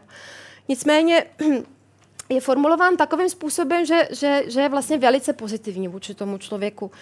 A uh, já jsem měla dispozici i další, další posudky vůči tady tomu pánovi a tam je zajímavé, že vlastně dlouhodobě se udržuje tady ten, tady ten obraz uh, té jeho religiozity, že um, a z různých stran. Že to je, sice ano, často se to zmiňuje, ano, on je, je věřící, ale vlastně v té jeho práci vědecké to, to nemá žádný význam. Takže dejme tomu 20 let se tam udržuje tady skrze ty posudky eh, ten obraz toho, že, eh, že, že to je vlastně neškodné. Což je tedy mm, mm, zajímavé z toho hlediska, když jsem mluvila o tom, že ty kategorie nebyly úplně přesně dány, tak vlastně jsem mířila k tomu, že oni, eh, to neznamená, že se, že se nějak jako nejednalo Konkrétně, že, že lidi nebyli postihováni, že lidi nebyli zavíráni, že nebyli vyhazováni z práce a tak dále, ale to, to, to dotvoření těch, těch eh, kategorií k tomu dotváření docházelo až v určitém kontextu. A v tom tady, tady vidíme, že, že třeba na, tady na tom případu mm, eh, to můžeme vidět jako i ty posudky nebo tu kádrovou práci jako určitý způsob komunikace mezi, mezi různými posuzujícími. Když vezmeme v úvahu, že vlastně hlavní ta část eh, posuzování se odehrávala v práci, jak jsme už zmínili, byly to eh, členové komunistické strany v místě toho zaměstnání, jako je tady v tom případě. Dále z povahy své práce to byly, jaký, to byl jakýkoliv vedoucí. Jakýkoliv vedoucí měl ve svém popisu práce hodnotit své zaměstnance, protože řečeno dobovou, uh, dobovou mluvou, Kádrová práce je nezbytnou součástí, nedílnou součástí řídící práce. Což zase taky vrhá um, trošku jin, jiné světlo, protože opravdu zásadními uh, články v tom hodnocení byly bezprostřední vedoucí na té které úrovni samozřejmě. Uh, dále na tom zaměstnání to mohly být třeba členové ROH a tak dále. To byli lidé, kteří prostě hodnotili z povahy, eh, z povahy své pozice a to, že eh, ta velká část toho hodnocení se odehrávala právě takto v práci, samozřejmě má, má své důsledky, protože se zde eh, stýkají různé zájmy, třeba zájmy té organizace, zájem té organizace na tom mít, udržet si dobrého pracovníka, i když třeba v jeho životopise se nachází něco, co mm, není, mm, nebo co se předpokládá, že není zcela mm, správné nebo eh, zcela přijatelné. Tady třeba v konkrétním tom případě se opravdu dlouhodobě udržovala ta představa toho, toho člověka, který, který je vlastně spolehlivý, až do té doby, kdy přišel eh, v souvislosti s, s řízením ohledně získání nového vědeckého titulu, což je taky zajímavý. Kdy se vlastně, kdy se hodnotilo, eh, kdy se vlastně mm, rozpoutala vždycky nová vlna těch, těch posudků, tak to bylo buď, byl, buď to byly pravidel, pravidelná hodnocení, jako třeba od 70. let to byly komplexní hodnocení, která se dělala co dva roky nebo co pět let později, tak to bylo při jakémkoliv uh, pohybu toho zaměstnance. Ať už, ať už pomyslného na té uh, struktuře hierarchi, hierarchické nebo profesní, anebo když chtěl někdo vycestovat do zahraničí, tak vlastně vždycky každý tento pohyb vyvolal, nebo na zaměstnání vyvolal prostě novou vlnu posudků a vlastně každá nová vlna posudků znovu otevřela otázku spolehlivosti nebo nespolehlivosti toho člověka. A vlastně byla podrobena, byla podrobena zkoušce. Konkrétně tady v tom případu v 70. letech přichází z uliční organizace uh, posudek, který říká, že pan V um, chodí do kastela a že si uliční organizace myslí, že to je v rozporu uh, s požadavky na, na vědeckého pracovníka. Což je zcela v rozporu s těmi posudky, které do té doby vytvářely ten obraz, obraz spolehlivosti. A samozřejmě v té době bylo i na ostatních posuzujících, jak s tímto posudkem naloží. Takže tím chci, tím jak chci doložit to, že to byla určitá, určitý způsob sociální komunikace. To vytváření té, um, toho ob, konečného obrazu. Tady v tom případě opravdu um, ten místní obraz, který byl dlouhodobě budovaný, ustoupil tady tomu novému a skutečně uh, tomu pánovi byla znemožněna, uh, byl znemožněn ten uh, kari- nebo ten řízení o, o nový uh, vědecký titul. Ovšem pár let na to zase se, se tady ten posudek jakoby zapomíná a už nehraje žádnou roli. Uh, takže zajímavé je také sledovat um, zvratnost a nezvratnost těch, uh, těch rozhodnutí a těch kategorií. Zrovna tak, um, zrovna tak um, ne zcela uh, předem dané bylo, bylo to, co vlastně, co je politické, co je profesní, co je, co je soukromé, co je zájmové. Když říkám, že mm, nebo že podle, podle nějakých obecných pravidel se lidé měli hodnotit z politického hlediska, z profesního hlediska a tak dále. Ale to, co je politické, taky nikdy nebylo předem dáno, zcela přesně dáno. A to, co je politické, to, co si může člověk jako vykázat, jako že dělá tu politickou činnost, vlastně bylo taky předmětem takového vyjednávání, nějaký jako podsouvání, diskuze a tak dále. Tady bych zmínila, uh, zmínila zase jeden, jeden citát, kdy ty posudky vlastně eh, na lidi mohly přicházet uh, také z různých zájmových nebo uh, politických či, či jiných organizací, kde se angažovali. A tady v dopise, který zasílal řediteli školy, na, u kterého se posuzoval nějaký učitel, tak předsednictvo okresního výboru tělovýchovného svazu se vyjadřuje pochválně k tomu učiteli, a, který je jako jeho člen a zároveň a zároveň mu píše, Prosíme vás proto, aby toto hodnocení vzal na vědomí a přihlédl k němu i při vašem vlastním hodnocení jeho činnosti.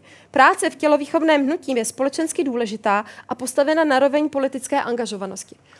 Jo, takže mm, tady vidíte, že i, i prostě v určitých, určité situaci bylo možné prezentovat, um, prezentovat um, práci v nějakém zájmovém uh, združení nebo, nebo v sportovním združení jako vlastně obecně prospěšnou činnost, čili de facto činnost politickou. A samozřejmě zase bylo na jiných posuzujících, zda tuto nabídnutou interpretaci přijali nebo, nebo ne. A jak dlouhodobě byli schopni uh, ji, ji udržovat. Nemluvím už moc dlouho. Mluvím dlouho. Dobře. Dobře mluvíš, ale dlouho. no, tím se, jo, ještě abych se vrátila k tomu, že vlastně to posuzo, uh, posuzování, posuzovací práce byla, uh, byla součástí té řídící práce, tak to vlastně jako zase vrhá trochu jiný světlo na to, na to kádrování, protože čas, někdy je taková tendence to vnímat jako jako střed systému, nějakého systému opresivního vůči, vůči jednotlivci. Ale tady ten podrobnější pohled ukazuje na tom, že vlastně ti, co posuzovali a tedy měli určitou moc nad tím, koho posuzovali, sami byli posuzováni. A byli posuzováni mimo, mimo jiné tí, tím, tím, jak oni sami posuzují. Prostě u každého vedoucího se hodnotilo mimo jiné, jak vykonává práci své, eh, prác, funkci vedoucího a jak politicky pracuje se svými zaměstnanci, jak je politicky hodnotí a tak dále.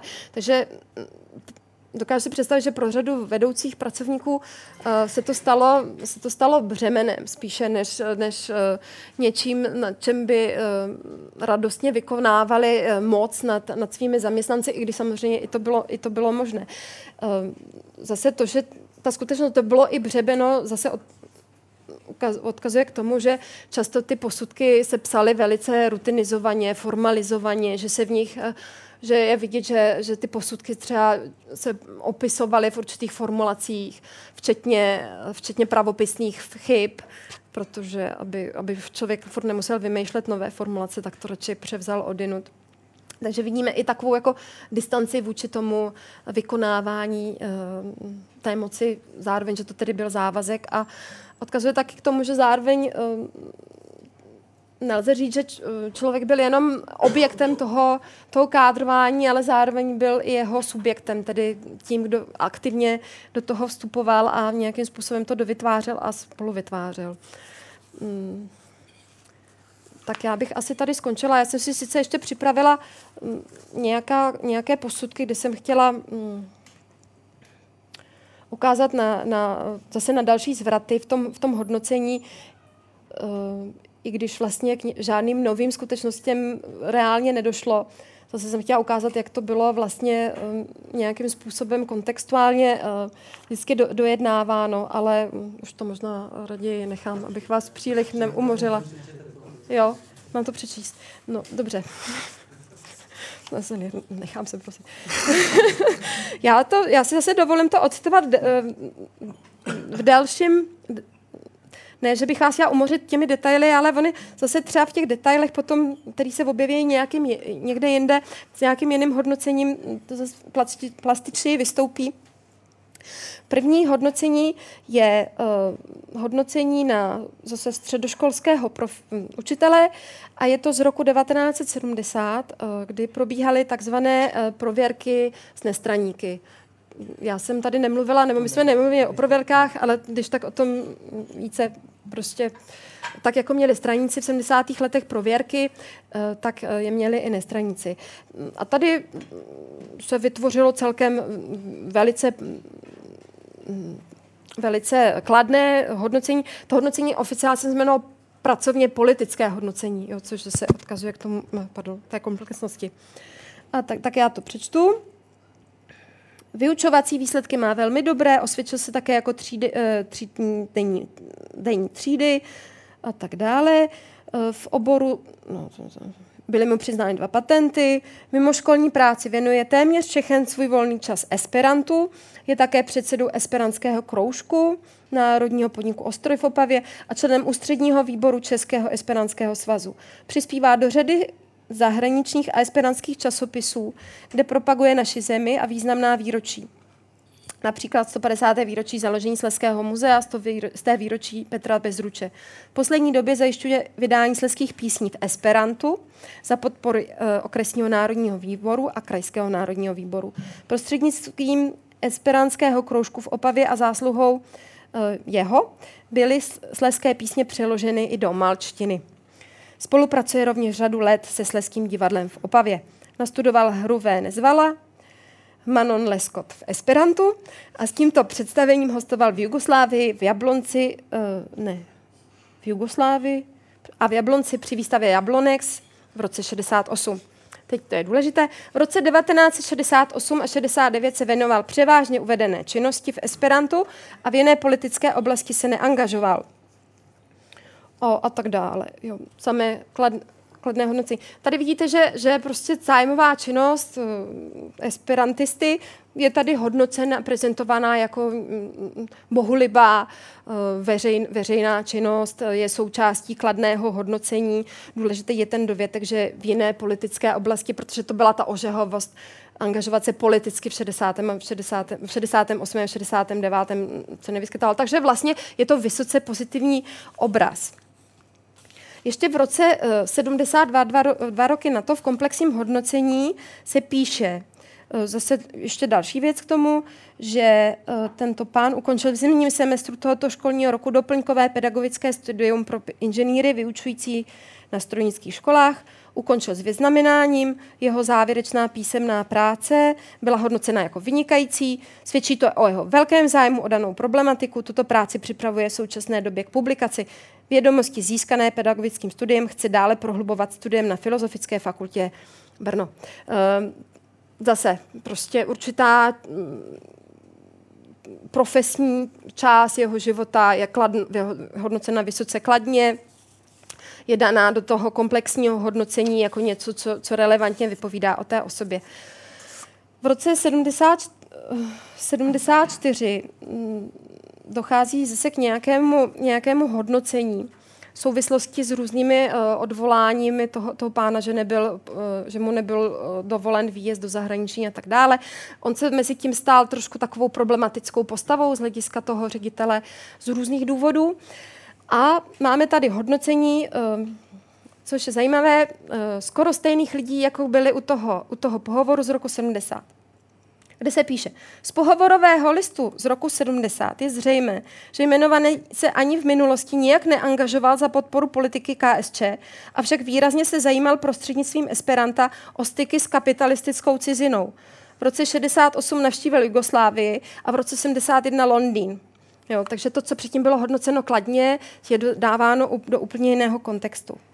Dále, místo plného zapojení se do plnění politicko-výchovných úkolů školy požádal i hned po ukončení doplňkového pedagogického studia v roce 72 o povolení studia dějepisu na univerzitě v Brně. Tento nelogický požadavek mu nebyl pro uvedené důvody povolen. Takže to, co předtím je hodnoceno kladně jako nějaká iniciativa vedoucí k rozvoji osobnosti, eh, k dalšímu zvydávání, je prostě hodnoceno jako, jako úlet, který prostě um, zavádí toho člověka někam úplně jinam. Dále došlo eh, tady k tomu komplexní hodnocení je výčet všech prostě možných prohřešků um, a nega, nega, negativního hodnocení, uh, vůči kterým se ten člověk, se daný pán odvolal, a snaží se je vyvrátit, což vyvolalo další reakci ředitele. A teď, jak jsem mluvila o tom, že to kádrování je taky komunikace, tak teďka tady je to úplně zřetelné, že ta komunikace probíhá skrze, skrze ty posudky nebo skrze nějaká hodnocení nebo reakce na posudky. A opravdu už se tam, uh, už se tam staví uh, argument proti argumentu. Tady cituju z reakce toho, toho ředitele na, na, na reakci toho, toho pána na, na to negativní hodnocení. Neobstojí jeho tvrzení, že ve školním roce 72-73, když nebyl třídním, že zhotovil dvě nástěné tabule, které jsou dodnes ve škole. Tím se prezentoval jako, že, dělá, že je angažovaný. Neboť se jedná o skleněné tabule zajištěné vedením školy. Fotografie k tomu dostal od profesora XY a nápisy již byly několikrát opravovány a doplňovány. Podobných tabulí jsou na chodbách desítky a jsou podle potřeby upravovány. Konečně k úpravě násilí dostal pokyn od vedení školy, takže toto není možno považovat za zvláštní zásluhu. Dále. Pokud se týká zájezdu do Prahy na 50. výročí SSSR v listopadu 72, není to žádná zásluha, neboť tehdy do Prahy jelo více tříd a také více vedoucích. Dále, zájezd uh, učitelů do Maďarska v, v rámci ROH nebylo nic mimořádného um, to je až jako směšný. Jo. Je to prostě už je taková žabomyší válka o to, co je významný, co je politické, co není politické, ale velmi do, dobře to tedy dokladuje. Eh, zároveň to dokladuje um, um, další aspekt toho kádrování, že tam je to, je to taková jeho jakoby obyčejnost, že opravdu ledy se sklouzávalo k takovýmhle, mm, takovýmhle záležitostem lezi nešlo o život, nešlo o to, jestli byl někdo zavřený. Nicméně tady v tom konkrétním případě bylo ve hře to, jestli toho člověka propustí z toho místa a bude si muset hledat místo mimo školství nebo ne. Jo, takže vlastně se hrálo o docela velké věci, ale skrze, skrze řekli bychom, z dnešního hlediska malichernosti. Tak já myslím, že tady můžu skončit.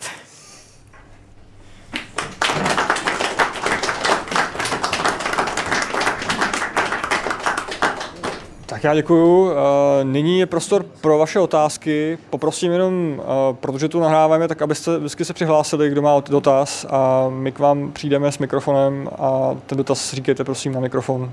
Díky.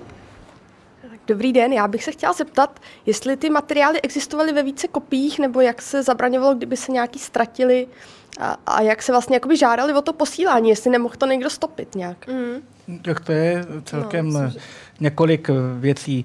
Eh, materiálu bylo víc druhů, byly, ale tak mluvíme hlavně tedy o těch kádrových materiálech zaměstnání, tak ty tu ty byly jedny, s tím, že KSČ si držela některé části u sebe, pokud měla na něj ještě kádrový svůj vlastní spis. A na vyžadování materiálu byla speciální eh, obálka s pokynem otevřít pouze na kádrovém oddělení a e, teď nezaručuju, jestli je to vůbec dávalo na poštu nebo jestli to posílalo kurýrem, ale je to skutečně obálka, na které je napsáno otevřít pouze na kádrovém oddělení. A pokud je to zabezpečení, Marie nedořekla, že to ukládání kádrových materiálů má skutečně specifikaci a to včetně toho, že to musí být uloženo v nehořlavé plechové skříni, aby e, ty kádrový materiál e, nemohl zmizet. Tož nevím, jak se dodržovalo, to zase do toho tak člověk nevidí.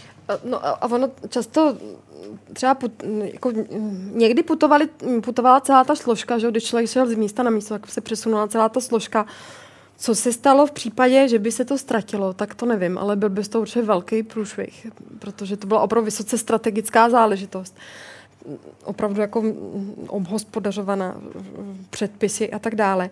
Ale jinak třeba, když si někdo vyžádal třeba z vyšších míst kádr, něco jako kádrové materiál, tak se třeba psali jenom svodky z toho, že kádrové oddělení vytvořilo to jsme ještě vlastně, to jsme neřekli, ono to kádrové oddělení je zatíženou, zatíženým takovým ódiem, ale ono do velké míry to fungovalo jako servisní organizace, a třeba jako organizace, která na požádání vydávala právě výtahy z kádrových materiálů nebo určité části toho kádrového materiálu, což samozřejmě jim dávalo taky určitou moc, protože oni věděli, co všechno tam je a co třeba můžou vybrat nebo nemůžou. Ale aby oni sami psali eh, vlastní posudky, tak to tak úplně ne. No, oni si je vyžadovali taky, to zase kádrové oddělení si jo, je vyžadovalo. Ale mohli si je A druhá teda věc je, no, samozřejmě to nesmí to vyznít, takže kádrové oddělení eh, je nic, jo, to je prostě velmi silná instituce, která třeba zaměstnání, to mám doložený, nalezli jsme materiály, fungovala i jako vlastně spojnice pro státní bezpečnost.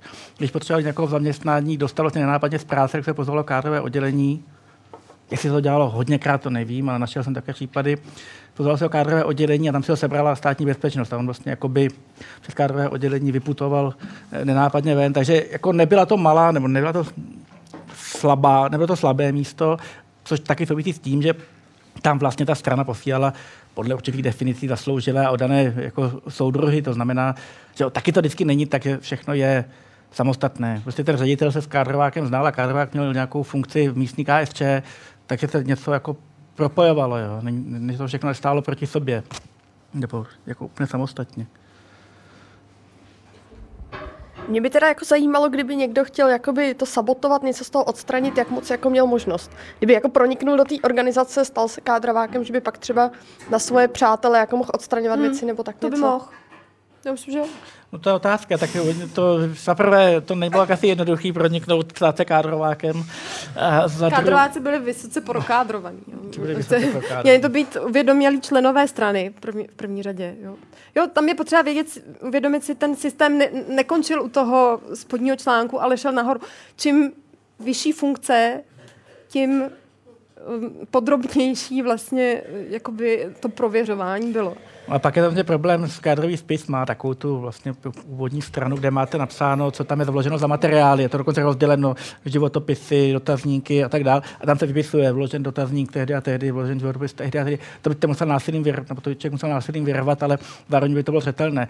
Dost často to bývá i pročíslované, to, co se dělá v archivech, že vlastně každý vložený list dostane okamžitě číslo tuškou nebo jako perem, takže vlastně když něco vyrvete, tak to tak je to vidět. Tak a hlavně jsem se nesetkal s myšlenkou, že by se někdo hodlal vloupat do, nebo vplížit do kádrového oddělení a zachraňovat své kamarády. No, ono je to taky, že vlastně kádrový oddělení bylo odpovědný za, za, ty, za ty materiály a vlastně, když by přišla nějak, nějaká kontrola, zjistilo se, že je něco špatně, tak oni by byli ty první, kteří by byli postižený. No. No mě jiná otázka, co se stalo v roce 89, protože spousta lidí tvrdí, že dostalo své kádrové materiály vykuchané že vlastně věděli, že tam některé věci byly, že to určitě věděli, že jim někdo řekl jako posudky a že to vlastně dostali e, prázdné, často tvrdí jenom desky a tak dál. E, pravděpodobně tady nebyla jednotná praxe, některá kádrová oddělení to možná prostě v lednu 90 zabalila a klidně to předala jiná hrůze z toho, co se jí může stát a vyrvala nebo nějak nanotila, ale tady ne- neexistuje centrální pokyn. Strašně, to je taky strašně zajímavá vlastně záležitost. Ne všude je to důležité, ale třeba pro soudce je strašně zajímavé, že se podařilo okamžitě jejich kádrové materiály jim předat a zrušit. Takže dneska nikdo neví v zásadě, co ty soudci dělali před rokem 89 nebo respektive ví to jedině, když tam nalezne nějaký rozsudek a podobně. Ale vlastně to, co je tam, celý jejich profesní život před rokem 89 je pryč, protože přišel pokyn jim to předat. To je pokyn strašně výhodný, pochopitelně. Já bych k tomu doplnil jenom malé svědectví, teda mé maminky, nevím, do jaký míry je věrohodné, ale já jí věřím, že, že v 50. letech, když byla na vysoké škole a přecházela z jedné na druhou a měla ten posudek na té první škole velmi špatný, tak z jakési náklonosti ten kádrovák ho stopil a zrušil a ona tvrdí, že teda potom se psal ten osud, eh, posudek už na novo a že na tom byla mnohem líp od té doby. Čili jako bylo to asi možné, ale asi jednodušší bylo ho stopit jako celek, unblock, jak vy říkáte, že jednotlivé listy asi odstraňovat bylo obtížnější. Tak tam je hlavně otázka, posudek je jedna věc, bude posudek jednotný, papír dva, že, ale ten kádrový spis je prostě, jsou desky. Ve kterém, Tady jsem měl no, na mysli no, celý ten no, prostě celý kádrový profil. To vlastně možné je, no. Eh, já bych se ptal k tomu procesu. Jestli tomu dobře rozumím, tak eh, každý sám na sebe psal ten jakoby svůj životopis, vyplnil nějaký dotazník a pak byly ty posudky, je to tak? Je to tak, že jste napsal, že jste dostal zaměstnání lejstro, které tady kolovalo prázdné, když jste nastoupil, to jste vyplnil. Na vysoké škole taky podobné lejstro bylo. Jo. Tam tak praxe je taky taková nejednotná, taky se to nějakým způsobem utvářelo za, za pochodu. Ale v zásadě platí, že jste zaměstnání dostal několik stránek, prostě takový, ono to byl velký list, my tam nakopírovaný, ono to prostě taková dlouhá plachta, kde jste vyplnil všechno, včetně činnosti ta okupace a, e, a napsal jste životopis. Všechno ostatní, jestli se nemýlím, všechno ostatní už šlo mimo vás. To znamená, oni si vyžádali na vaše posudky od e, KSČ, od školy třeba, když jste měl jako po studiu, a založili kádrový spis, do kterého vy už jste za žádných okolností nemohl, výjimkou roku 68. A od té doby vy jste dostal zase jenom prázdné papíry, zase prázdný dotazník za pár let, když třeba jste měnili místo, nebo když jste zaváděla tak obnovovalo pro 68, který jste vyplnil, ale už jste nedostal ten vpis. Vy jste dostal se jenom prázdný papír a životopis. Tady je vždycky vlastně vtipné, že spousta lidí, nebo několik lidí tvrdilo, že životopisy vždycky schovali, aby potom příště mohli napsat životopis stejný, aby neudělali nějakou chybu, aby něco neopomenuli nebo napsali něco navíc. Takže prostě na celý život se štosovali životopisy, protože zapotřebí ho psát furt stejně, aby nebyla chyba. Ale jako by ten kádrový spis už nebyl váš. Jo? Vy jste do něj nahlédnout nemohl jak říkáme, nebo jak je to s tou výjimkou jako 68. No. Byla k tomu nějaká metodika, nebo se tak nějak jako tušilo, co se má psát, ať už v, těch, jakoby, v tom životopise nebo v těch posudcích, že prostě tak nějak, jako se tak nějak vznášelo někde ve vzduchu, že ten posudek má být na jednu stránku, má tam být to a to a to, aby to vyznělo dobře, nebo tam má být to a to, aby to bylo... Rozumíte mi, abych, jako jestli tam k tomu byly nějaký pokyny, nebo, nebo bylo to vůbec třeba legislativně nějak uchopeno, nebo to prostě bylo tak. Legislativně uchopeno, nevím, to nebylo asi nic toho legislativně uchopeno, ale eh, bylo, oficiálně měl, eh, životopis měl být rozvedením dotazníku. A, eh, a to tak, že vlastně některý dokonce v té verzi, co tady kolovala, tak tam to bylo dokonce dovedeno tak, že tam to takhle bylo oddělené, ty kolonky, vlastně něco mezi dotazníkem a životopisem to potom tedy bylo. Jo. Často to ty lidi takhle nedostali, ale dostali pokyn, uh, vlastně to bylo možná i na, zá, na závěr toho kádrového dotazníku bylo připojte životopis, který bude rozvedením tady, tady toho. Takže si tak jako vědělo, co zhruba by se tam mělo objevit. Ale jak jsem ukazovala, uh, pak už bylo na tom, kterém člověku, co, co, tam, co tam dá a na těch ostatních, co při, uznají, do jaké míry je to správný, správně vyplněný životopis nebo, nebo dotazník. Jo? Takže byla to taková hra mezi tím, co já si myslím, že se ode mě očekává, co já si myslím, že mi ostatní schválej, uh, a to, co, jako, co chci sdělit, to, co můžu sdělit, um, taková prostě vysoce strategická záležitost já v řadě tam, případů. Já jsem tam studoval, že dneska třeba v té personální práci je důležité uvést třeba v nějakým osobnostním profilu toho člověka jak, jak, jak má sklony k riziku, jaké, jak dejme tomu, jaké má ambice, tak podobně. Že jsou tam jako nějaká kritéria taková, která charakterizují osobnost toho člověka. No tam tak... tam přímo byly, no měli se člověk vyjádřit vlastně k tomu, jaké jsou jeho charakterové vlastnosti, Ehm, to se hlavně projevilo teda v těch dotazníkách, ale v těch u těch životopisů to... V životopisích to moc nebylo. Spíš tam... Tak ten byl standardní, že? tak já si dovolím rovnou věc, já jsem přece jenom taky už letitý člověk, tak já si pamatuju, že jsme měli žádný životopis v rámci výuky, teď nevím čeho, občanky nebo češtiny. Ehm, a jako tam bylo jasný, co se po vás chce co dělají rodiče, co dělají sourozenci, i v tom životopise. Jak vy se angažujete, jestli jste vyhrál okresní přebor v tom nebo onom, jestli jste člen PO eh, a tak dále. Eh, to jsou taky takové jako nevědomí, jo, ty věci. Jo. Ale takový tenhle žádný životopis, to má ta Šiklová, že nějaký takový svůj životopis jsem uměla už, a nevím v kolika letech, to je článek její, nebo taková hláška. Tak ono u toho kádrování vůbec je spousta věcí vlastně nevyřčených. Celá ta záležitost vlastně je jako Kádrová oddělení se zřizují na základě tedy vládního usnesení, je to v těch 70. letech, a předtím taky opřeno, ale zároveň jejich moc a jejich fungování je prostě tajemstvím. Jo? A tady vlastně u toho kádrování to tajemství vlastně fungovalo jako velmi mm, neformální vědění. Vy jste prostě věděl, co, jo, na kým co do životopisu se hodí, co ne. Vy jste věděl, že, že kádrové oddělení nerozhoduje samo, a že místní KFČ vás posuzuje. A zároveň to vlastně jako neměl vědět, když jste nebyl člen KFČ. Vy jste věděl, že když budete chtít dítě poslat na školu, takže uliční výbor bude psát posudek na to, jestli manžel chodí včas domů, jestli je ožralý nebo není. Jo. A tam všechno je. Jo? Tam nejde vůbec jenom o tu politiku, tam velmi často jsou, tam Marie mluvila, jakoby osobnostní, teď úplně odbočím, no si tam třeba nějaký papír, našel jsem na tátu posudek, nějakou ustanovku, tak tam je strašně tipné, eh, když se vrátí z práce, chodí domů, eh, chodí do sklepa pro uhlí a, a, a jako eh, nikoho ne, jakoby funguje. Jo? Tak fajn, jo, taková dobrá informace, ale jako to odkazuje na to, na co všechno se vlastně, co jste všechno mohl očekávat, ale jenom očekávat. Ne, neměl jste, nemohl jste se na někoho obrátit, hele, budeš psát posudek a Eh, nebo taky asi v tom té práci ano, ale obecně to nebylo vlastně dáno. Mě by zajímalo, jako jestli to skutečně, taky se to třeba četli ty posudky, tak mi to přišlo taky jako spíš drby. Tak mě by zajímalo, jestli se tam vyskytoval jako profesionální přístup skutečně typu, jako že psycholog hodnotí jako dnes někoho, když se jít na nějakou manažerskou pozici, tak je skutečně nějakýho profil dělán tak, aby se skutečně odhadalo, jestli, jestli zvládne stres, jestli umí řídit lidi, jestli, jestli, jestli dokáže řídit, nebo jestli skutečně, skutečně bylo dřív, že to byla snůžka různých drbů od lidí, který někdo ho má rád, někdo ho nemá rád, tak někdo napsal něco dobrýho, někdo, že, že studuje Esperanto, druhý napsal něco špatného, že prostě, já nevím, chodí opilej domů a, a, a, pak, se, pak to někdo nějak vyhodnotil nějakým způsobem, aniž by se tušilo jak a proč, a za jakých kritérií a, a tak. To mě zajímalo, jestli tam byl ten prvek té profes, profesionality, nebo jestli to skutečně bylo celý postavený na, na těch, na těch jakoby drbech. To je strašně zajímavé, to, na co jste, um, na co jste narazil oficiálně kádrová práce měla být vysoce vědecká práce, objektivní. Ale na druhou stranu měla být neformální, osobním nasazením, osobní znalostí toho člověka. Jo? A vycházelo to z předpokladu, že člo, jedině na základě osobní dobré znalosti je člověk schopen podat o, zprávu o tom člověku. Objektivní, nezatíženou prostě osobními vztahy a tak dále. Tohle všechno tam mělo být.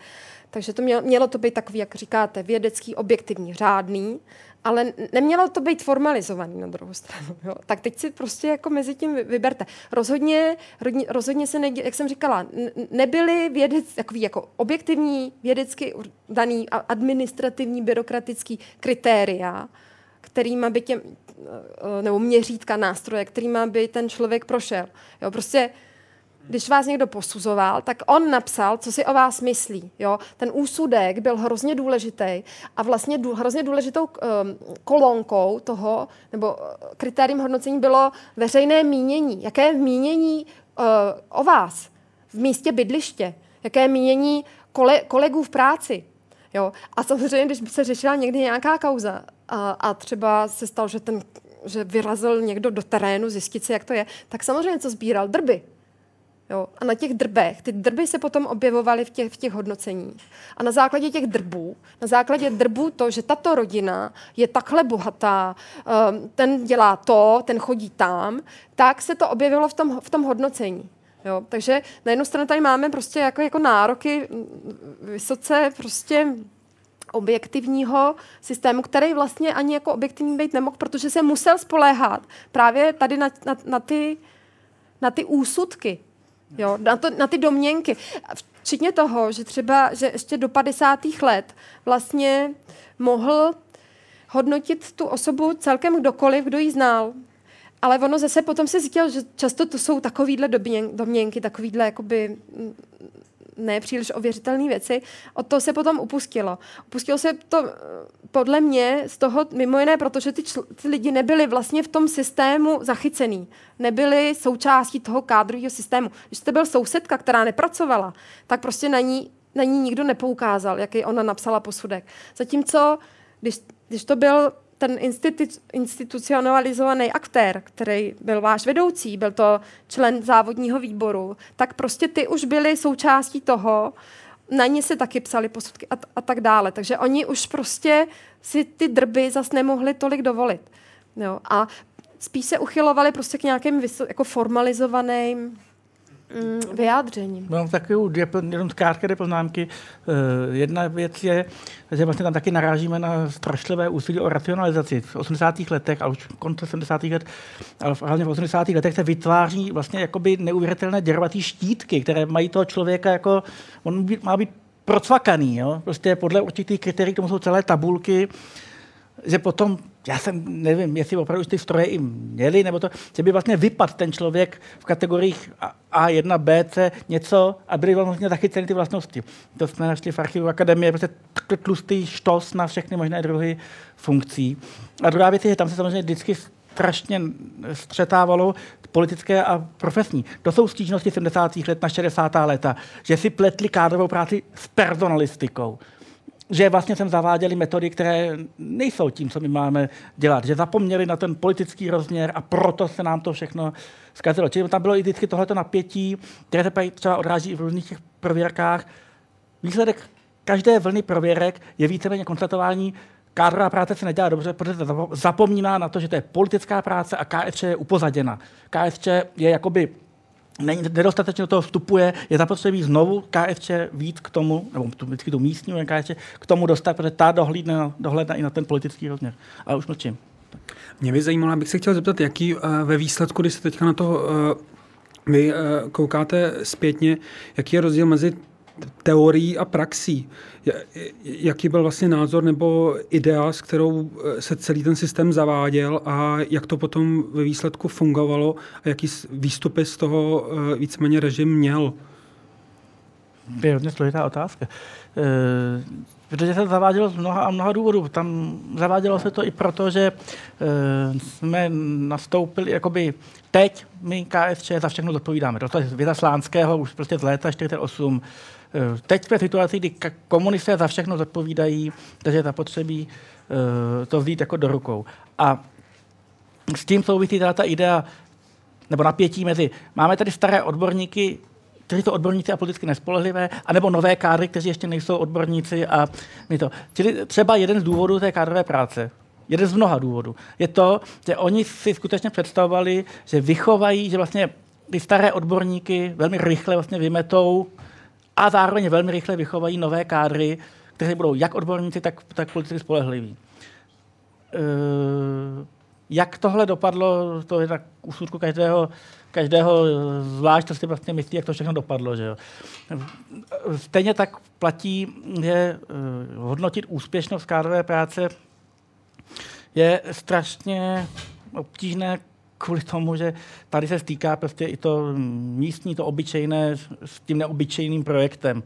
Protože jedna věc je, a to tam byla Marie přesně, jako jedna věc je idea, eh, že náboženské zatížení třeba jako jsou problém, asi by neměli být eh, docentem v akademii. Druhá věc je, že na ještě všichni vědí, že on je jediný umí ty jazyky a, a my ho tady musíme udržet.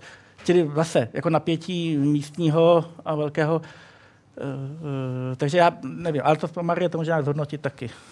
Protože já bych ještě, ještě to dodal, protože co, co byl uh, můj pocit, a vy to více, víceméně uh, potvrzujete, že jako úspěšnost toho systému v tomhle, co uvádíte, naprosto selhala, protože ta idea nějaké kontroly a nějakého vědeckého přístupu vlastně dospěla k, uh, ke sběru drbů. Ne, a to ne.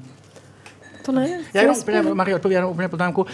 Uh, ona třeba dosáhla toho, že spousta lidí zahučela ven z, tam, kam je chtěli dostat, to znamená k lopatě. Třeba v tomhle ten systém eh, fungoval velmi úspěšně, eh, byl zdrojem informací. Prostě eh, když na vás jako někdo...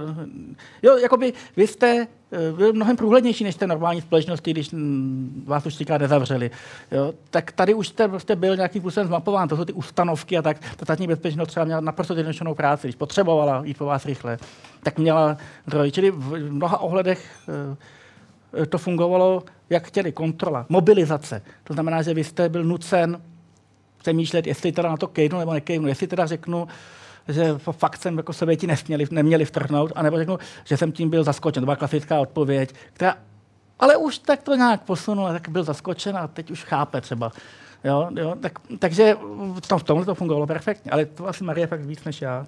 Tak no, těžko říct, jak kritériem úspěšnosti toho, jo, ale uh, na tom je důležitý, že ono to fungovalo.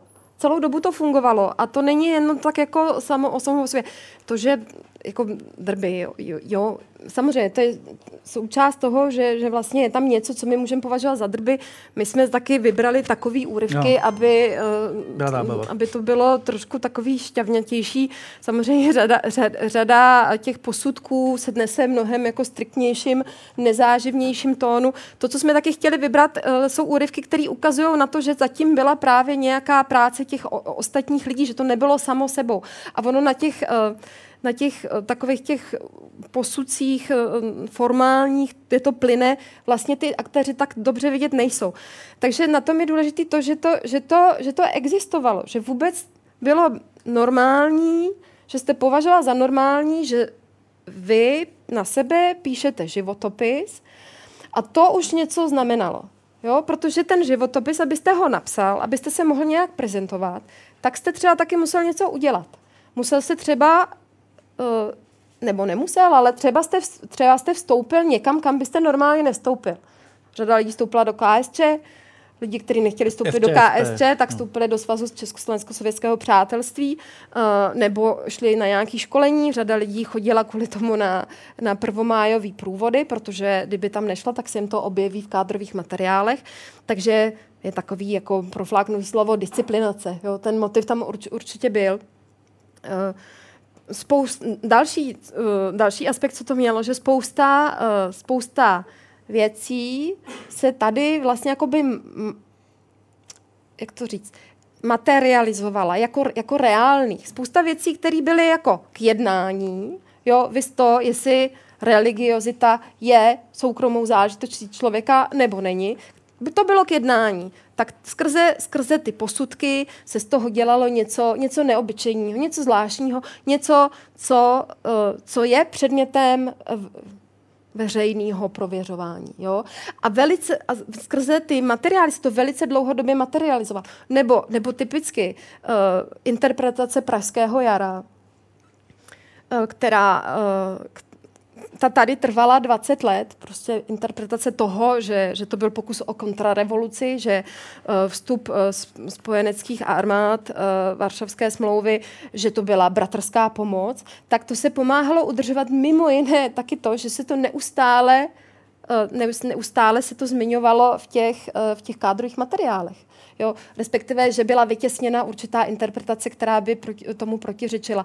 Takže z tohohle hlediska uh, jakoby um, úspěšnost uh, udržování toho režimu tady byla, bych řekla. Dobrý večer. Já jsem se chtěl zeptat, vy jste říkali, že na některý lidi se kádrový posudky nepsali, že byly už příliš jakoby nízko. Hmm. E, fungovalo to i ze zhora, případně jakoby někde jako mimo existovala nějaká skupina lidí nebo jednotlivci, na který se z nějakého důvodu prostě ty posudky nepsaly? Či byly moc vysoko. Třeba no, například. No, no, Vede se pitoristní debata o tom, eh, jak, jak, eh, jak, se, jak se bude prověřovat um, když byly stranické prověrky, tak se vedla debata, eh, kdo bude prověřovat eh, předsednictvo. No, předsednictvo tvořilo prostě celé dvě desítky chlapů a debatovalo se o tom, jak, že teda musí ty prověrky Protože stranický... to šlo od zhora dolů. Od zhora dolů, že jo? No ale jak to začít?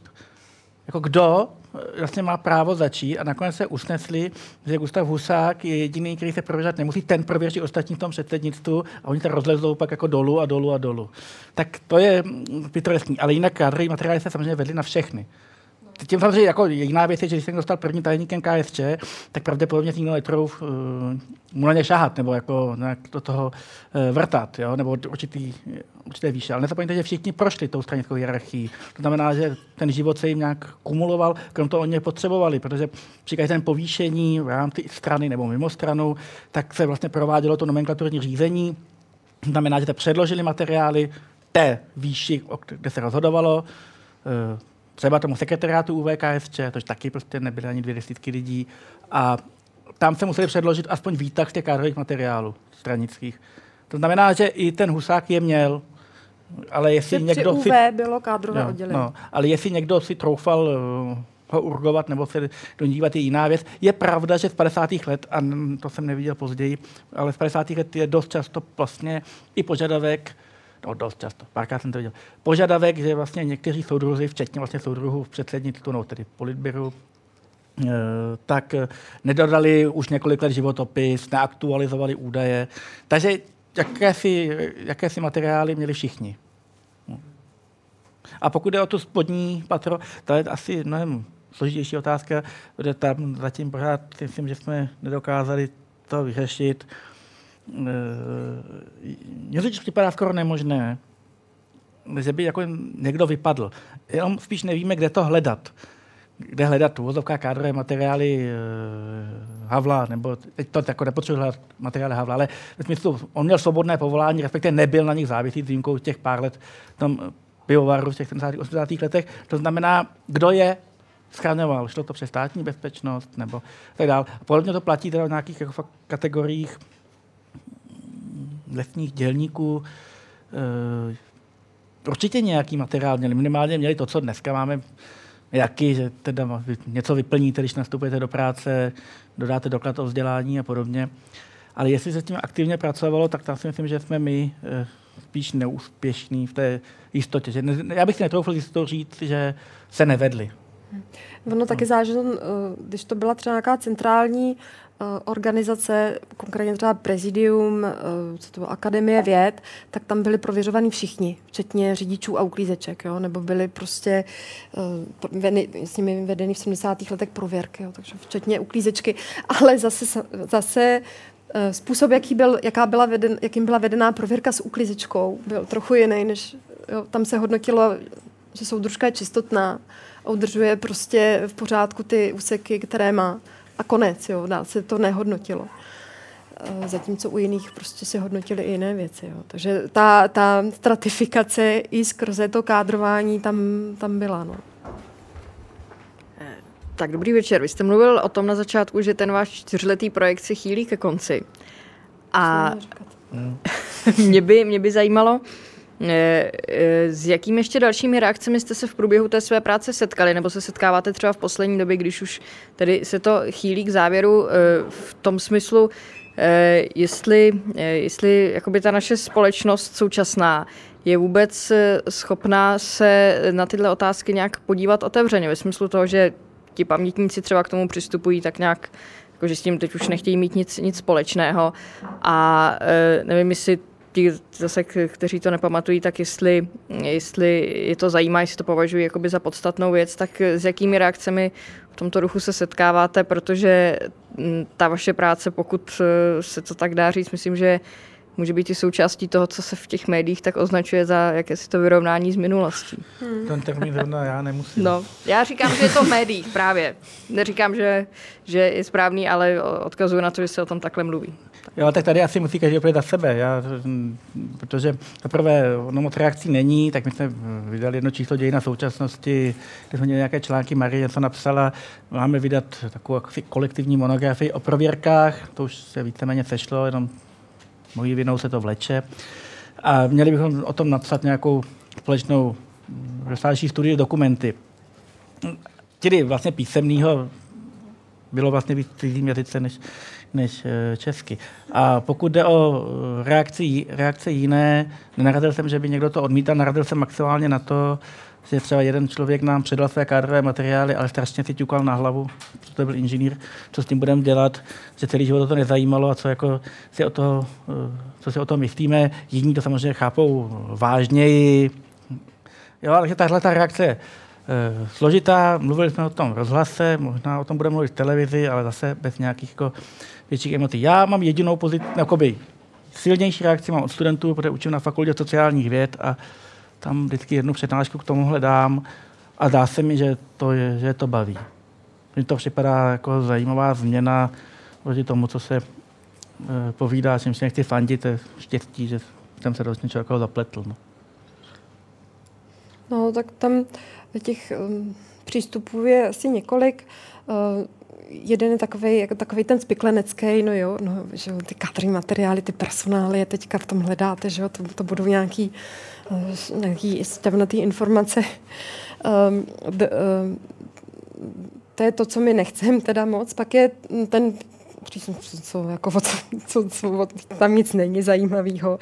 Um, tam není co, co s tím chcete dělat, to je taky takový běžný, běžný přístup.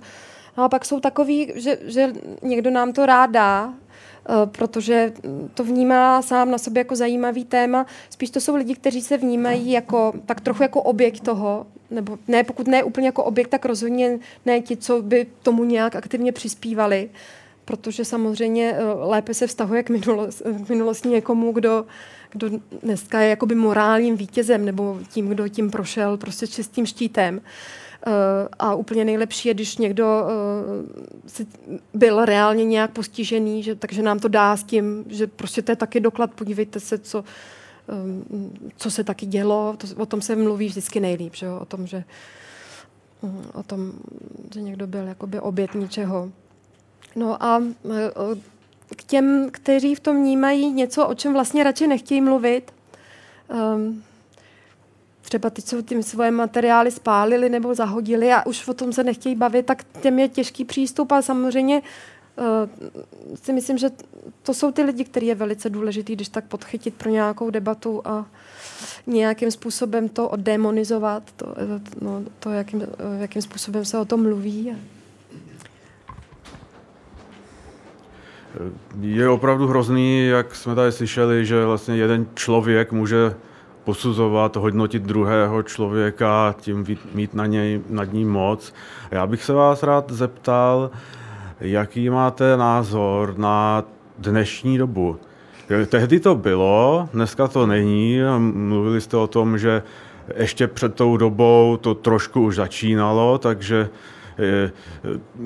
je možný, že to postupně nějak to tam bylo. A jak je to vlastně dneska?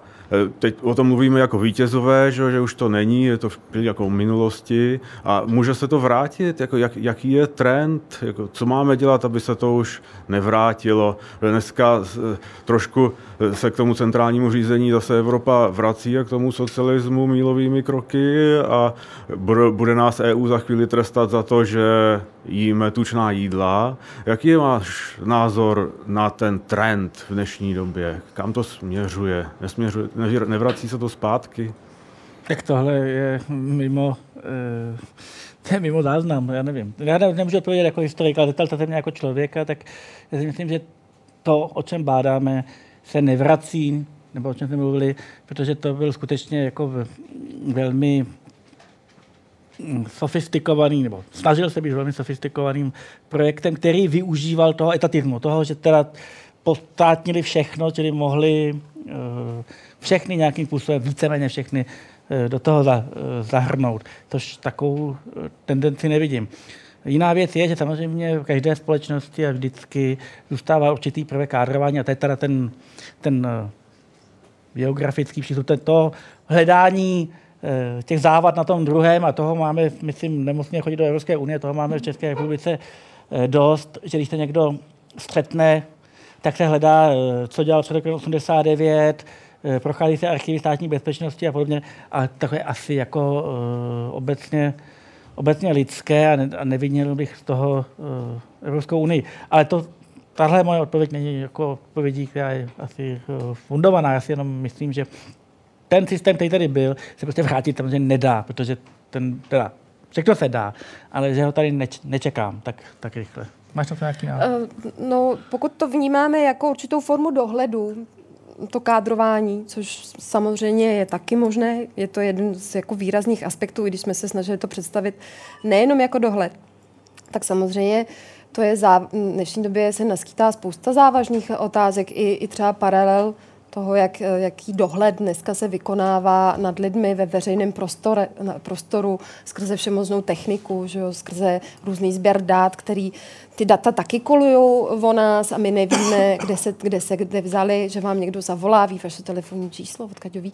Možná, že v dnešní době ten uh, dohled je mnohem centralizovanější a globálnější, než, než byl tehdy, uh, ale to jsou opravdu jenom takové naše domněnky a určitě by bylo zajímavé tohle uh, ne přímo srovnání, jo, ale paralely uh, vést, vést dál. No. To, to, jo, to určitě je to závažné téma v dnešní době. A možná, že uh, ty otázky dnešní toho dohledu a, a, a svobody jednotlivce uh, a moci nad jednotlivcem a co je to za moc vlastně, kdo jí má, kde je, tak jsou třeba už mnohem závažnější než otázky, jak se kádrovalo za komunismu.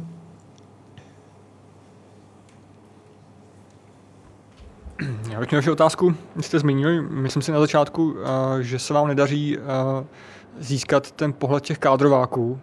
Pletu se. Eh, přesto mě zajímalo, jestli jste měli možnost získat tu jejich zpětnou vazbu, nebo ten jejich pohled na tu jejich práci, zda, zda jakoby čerpáte v tom výzkumu i vlastně z toho pohledu těch lidí, kteří se přímo účastnili nebo byli v, tom, byli v těch kádrových odděleních a prováděli tu, tu kádrovou práci, zda, jaká, jaká je teda jejich z jejich strany to hodnocení, nebo jak oni vnímali tu svoji roli, jestli vnímali skutečně tak, jak to dneska my vidíme, jako víceméně jako něco, co bylo eh, jako podivný a, a, a lezlo to do lidem života, nebo jestli vnímali třeba i nějak pozitivně, jestli se sami sebe vnímali jako, že pomáhají něčemu do, do, nějaké dobré věci, ne samozřejmě jemu tomu režimu, ale něčemu jakoby pozitivnímu.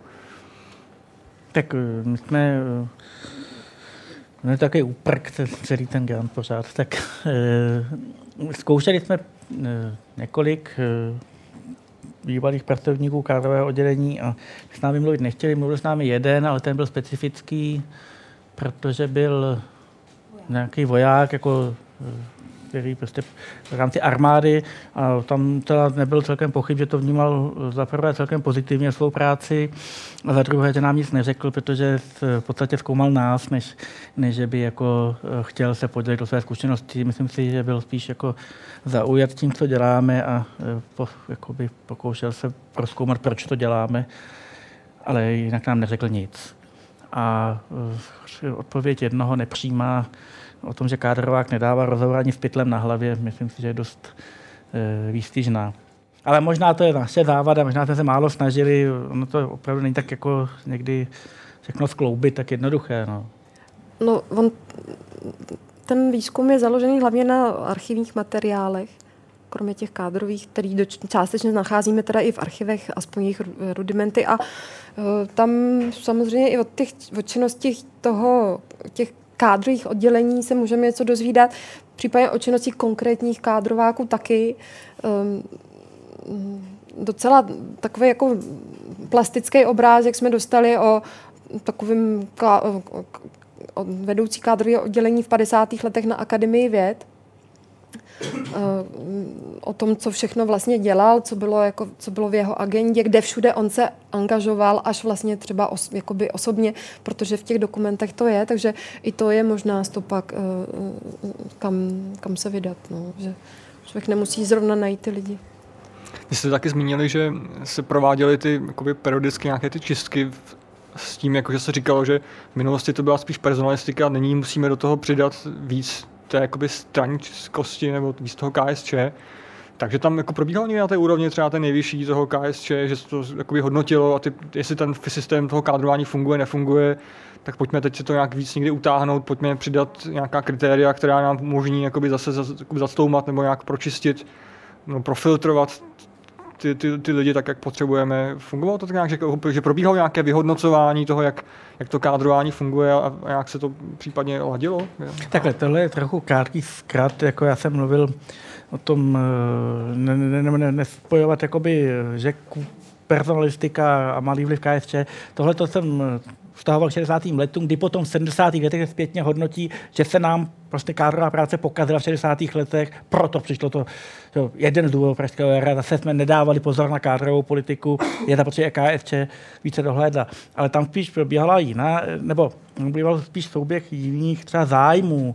nevím, stranická prověrka v 48 a 50 eh, se tváří jako vlastně vozovkách školení mužstva nebo nějaký jako prověřování, nebojte se, ale interně je, je úmysl prostě vyhodit půl milionu lidí, eh, kteří před, nebyli členy strany před únorem 48 a nalezli tam potom a je zapotřebí jich vlastně většinu vyhodit, protože my jim nemůžeme věřit. Jo, eh, v roce 58 dochází k napětí spojeném s 56. rokem, s nějakým uvolňováním a maďarskou revolucí a tak, je zapotřebí provést velkou prověrku z různých důvodů taky se prováděla eh, transformace řízení jakoby na úrovni státní, takže bylo zapotřebí v různých podnicích vyházet lidi, takže se spojilo tohle s tímhle. A tak nikdy, víceméně mm, eh, retorika eh, těch prověrek je jedna věc, a druhá věc je, že zatím je třeba nějaký jako úmysl něco provést. No. Mě by právě zajímalo ještě ty úmysly, ty motivy, jestli to, když se tady zmiňujete, že vlastně se řeklo, nebo někde to zaznělo, že, že prostě potřeba vyhazovat lidi, nebo že potřeba se zbavit těch lidí. Jak se to dostalo těm kádrovákům? To, jakoby, mám se představit tak, že to vyšlo, že v novinách vyšel projev někoho a oni si to sami přeložili tak, že teď máme volné ruce, jakoby to pročistit, anebo skutečně to bylo tak, že dostali jako nějaké memorandum eh, v rámci těch všech a tam bylo napsáno, že, že máte nyní udělat to a to a to, nebo postupujte tak a tak a tak a cílem je to a to a to. Já jsem neobratný vykladač, protože jsem mluvil o stranických prověrkách. To znamená, že to nešlo přes kádrováky, to šlo přes to, že strana si konala svou prověrku členstva a tam kádrováci do toho nevstupovali, nebo maximálně z toho vstupovali, že byl člen prověrkové komise, ale to si dělala KSČ sama a tam s tím pokynem vyhodit, tam je to vtipné, protože ta prověrka 48 e, eh, má nějaké asi oficiální zadání, které zní prověřit členstvo a v podstatě nebojte se prověrky, a jak tomu článek v právu a ve funkcionáři, a v právu je ten článek, No a potom interně přichází pokyn, že článku bylo vynecháno, to je usnesení předsednictva, článku bylo vynecháno odstavec a ten odstavec je, že se zavádí kandidátská lhůta, do té doby se vstupovalo do KFČ přímo, a že je zapotřebí z KFČ do kandidatury převést všechny členy uh, stávající, všechny stávající členy, kteří vstoupili po únoru 48 s výjimkou sociálních demokratů, kteří byli sloučení. To znamená bývalé lidovce, národní socialisty a podobně. A to není v rodním právu. To je pouze interní pokyn pro ty instruktory, pro ty prověrkové komise. Což je pak samozřejmě vtipné v realitě, protože některé z organizace to nepochopí, eh, takže je nepřevedou. Celá prověrka vlastně končí matečně, místo toho půl milionu jich vymetou asi 50 tisíc, a to pak udělají škrtem pera. Jo, že to celé... Ale to je jenom to, se stalo k tomu, že eh, to nebyl pokyn, často ten pokyn nebyl přímý, ale prostě byl jako interně podán. No. Mě právě zajímalo, jestli, jako, jak funguje to předávání té moci jo, obecně, jako prostě, jak by jak fungovalo, jestli vy jste historici, tak jestli to fungovalo tak, že si to ty lidi sami nějak jako odeznívali z těch, z těch projevů, z těch, že usuzovali, co se asi očekává, anebo jestli na to byly jakoby, jakoby přímý pokyny, že, že mám pocit, jako, že v té společnosti často jako je to tak, že jako tak nějak jako lidi cítí, nebo jakoby, co by se mělo a podle toho se pak nějak jako řídí. A nejsou to vlastně jako daný příkazy, že by se měli chovat tak a tak a tak. Že oni sami si myslí, že takhle by se měli chovat. A tím pádem pak potom dochází k tomu, jak se třeba i hájí vlastně potom ty, ty špičkoví představitelé těch, těch, těch diktatur, že oni nikdy nedali ten pokyn, aby se dělali, já nevím, čistky, nebo aby se lidi vyhazovali, aby se zavírali do koncentráků nebo do, do vězení, že, že to dělají ty, ty lidi dole, sami sami, sami sobě vlastně. A že ty to dělali ne na základě nějakého nařízení, ale že to dělali z toho důvodu, že tak nějak si možná mysleli, že tak se to jako by mělo a odeznívali z nějak, a, a usuzovali tak z nějakých a právě mě zajímalo, jestli to bylo tak, nebo jestli to skutečně bylo tak, že, že dostali nařízeno, že dostali prostě nějaký příkaz, nějakou, nějaký memorandum, nějakou metodiku a podle ní postupovali, nebo jestli to skutečně bylo tak, že oni sami iniciativně si to vyložili nějak a pak tím, že to kolega to tak dělal, tak jsem se tomu přizpůsobil, dělám to taky tak. V závodu tady to dělají takhle, tak my se tomu přizpůsobíme. A jestli takhle vznikla ta, ta, ta hrozná situace, že vlastně tak na sebe lidi vlastně donášeli, a nebo jestli to bylo způsobeno tím, že skutečně dostali ten příkaz. Jako nakolik tam hrá roli ta, ta, ta, ta, ta jakoby ty, ty lídři toho, toho režimu a nakolik to bylo v těch lidech jako uh, samo. Nevím, tak to je obecný to... problém vládnutí, že jo? To je obecný problém. Prostě jak jsou příkazy um, centra předávány dál, a jak jsou pozměňovány a jak jsou chápány. Ono žádná společnost nefunguje tak, že vy vydáte dekret, který je potom, kde je všechno jasně řečeno a, a pak se podle toho jedná. Jo.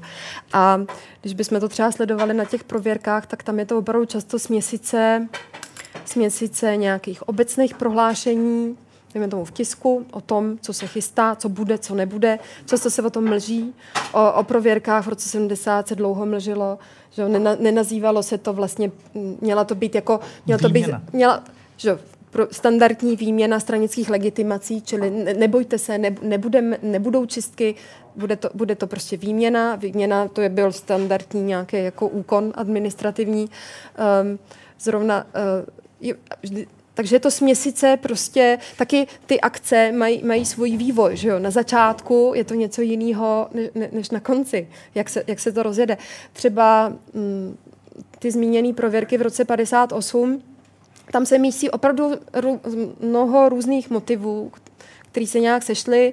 Je to tady ta snaha racionalizovat um, úřednictvo, jako počty úředníků v, v centrálních organizacích. Uh, pak je to tady, předtím byla série nějakých odhalení špionů, tak uh, taková jako panika, kdo se kdo se nám to sem dostal do těch míst. Jo, vlastně to mělo jít o dokončení očisty, která byla za, za, za, začala v roce 45 a 48. Zase panika, že nám na určitých místech, že zůstali lidi, kteří vlastně jako nejsou hodní, zůstávají jako nepřátelský. Vlastně to, to se jmenovalo třídně politická po, třídně politická prověrka, takže tam to třídní hledisko vlastně bylo hrozně důležitý ještě. Jo, um, zase místí se do toho události v Maďarsku. Nic není úplně jasně, jasně, jasně řečeno, jak, jak ta prověrka... Uh, jo, jsou vydaný nějaký, nějaký velmi obecný pokyny, ale způsob třeba, jak se potom ta prověrka ro, rozjela, do, do okresů a na, nějaký, na nějakou nižší úroveň. Kam neměla přijít. Tak vlastně zpětně byla kritizována, že se to že bylo prověřováno mnohem víc lidí, než mělo být. Že, že vlastně uh, se toho zmocnili nějaký um, krajský funkcionáři způsobem, který my jsme vůbec vůbec nezamýšleli a zpětně to bylo kritizováno. Ale jak se se ptal na začátku, ona vlastně každá prověrka těch jednotlivců vždycky byla prověrkou toho kádrového systému. Za prvé jakoby mobilizací toho a zároveň vždycky zároveň k tomu šly nějaký pokyny k té kádrové práci, nebo vždycky se z toho něco něco dalšího prostě ustanovilo. Třeba po té prověrce v roce 70 se ustanovilo, že budou pravidelní komplexní pracovně politické hodnocení, které trošku budou podobný těm prověrkám v roce 70. Tak, no. Mě to třeba zajímavé, že, že vlastně stačí poslat tu ideu do té společnosti a pak se to, že vlastně ta idea si potom vlastně, že vlastním životem je realizována už těmi lidmi bez toho, abych úplně to musel jako ten lídr nějakým způsobem korigovat, což je zajímavé. Tak není to úplně pravda, protože ona se jakým může žít životem, který se ne, nelíbí opačně. Jo. Tak klasickým příkladem je to, co jsem řekl o tom, že zapomněli vyhodit těch půl milionu, co si oni přáli. A podobně to platí pro ten 70. rok, kdy vlastně kdy vlastně eh, to je zahájeno lednu, únoru 70 začíná ta stranická prověrka a v dubnu přichází dopis od stranického vedení, který si zkontrolovalo, jaký to výsledky zjistilo, že se málo vyhazuje, že vlastně prověrka není důsledná. Čili oni něco spustili a to třeba v tomto případě fungovalo mnohem, nef- jako mnohem méně, než oni očekávali. Což má i vysvětlení, protože samozřejmě by, oni by se ty ref, reformátoři museli vyhazovat sami, že jo? Takže se, tak se radši prověřili. No ale nahoře byli, roz, jako, čili nežilo to vlastní, respektive žilo to vlastním životem, ale jinak méně iniciativně, než, než, než se očekávalo. Že? A ještě taková otázka k tomu, eh, jestli třeba se zkoumali srovnání v tom uh, bývalém socialistickém bloku, jak na tom, byla, jak na tom bylo Československo z hlediska toho kádrování v porovnání třeba s Polskem nebo se Sovětským svazem, s NDR, jak, jak, jak, jak Nám jestli, proto, jestli, chyběj, nám proto prostě chybějí mm, ty materiály, podklady, no, že ať když se takhle poptáváme nebo sch- scháníme literaturu, tak my jsme de facto k tomu ni- nic nenašli, no, nebo jestli hledáme špatně. A jak to dneska, jakoby, kde sbíráte ty data dneska, jak, je- jak je berete? Skutečně od, jako dobrovolníků, že lidé Ne, vám my- nosí ty informace? To jsou různý, no, pardon. Ne, tak my chodíme do archivu na prvním místě. Jo? Jo, jako, no, nechodíme teď už, ale, ale chodili jsme do archivu, vyseděli jsme to na to, od okresní úrovně až k Národnímu archivu, tak to, je, to bylo klíčové. Druhá věc jsou rozhovory, třetí věc je, co nám dali lidi. To, jakoby, to, co nám dali lidi, bylo důležité hlavně kvůli těm kádrovým materiálům, k kterým nesmíme. Jakoby k těm klasickým zaměstnaneckým něsmíme, čili tam, i když taky někdy, někdy něco vypadne, ale, ale tam jsme vlastně byli závislí víceméně na těch darech. No což vlastně, já nevím, kolik desatero ani ne, jsme získali. No. Jo, že Uh, tak jestli není žádná otázka, tak já bych uh, poděkoval našim dnešním hostům. Pan Jaroslav Cuhra paní Maria Černá, děk, děkujeme za návštěvu, já vím. Takže děkujeme, že jste přišli.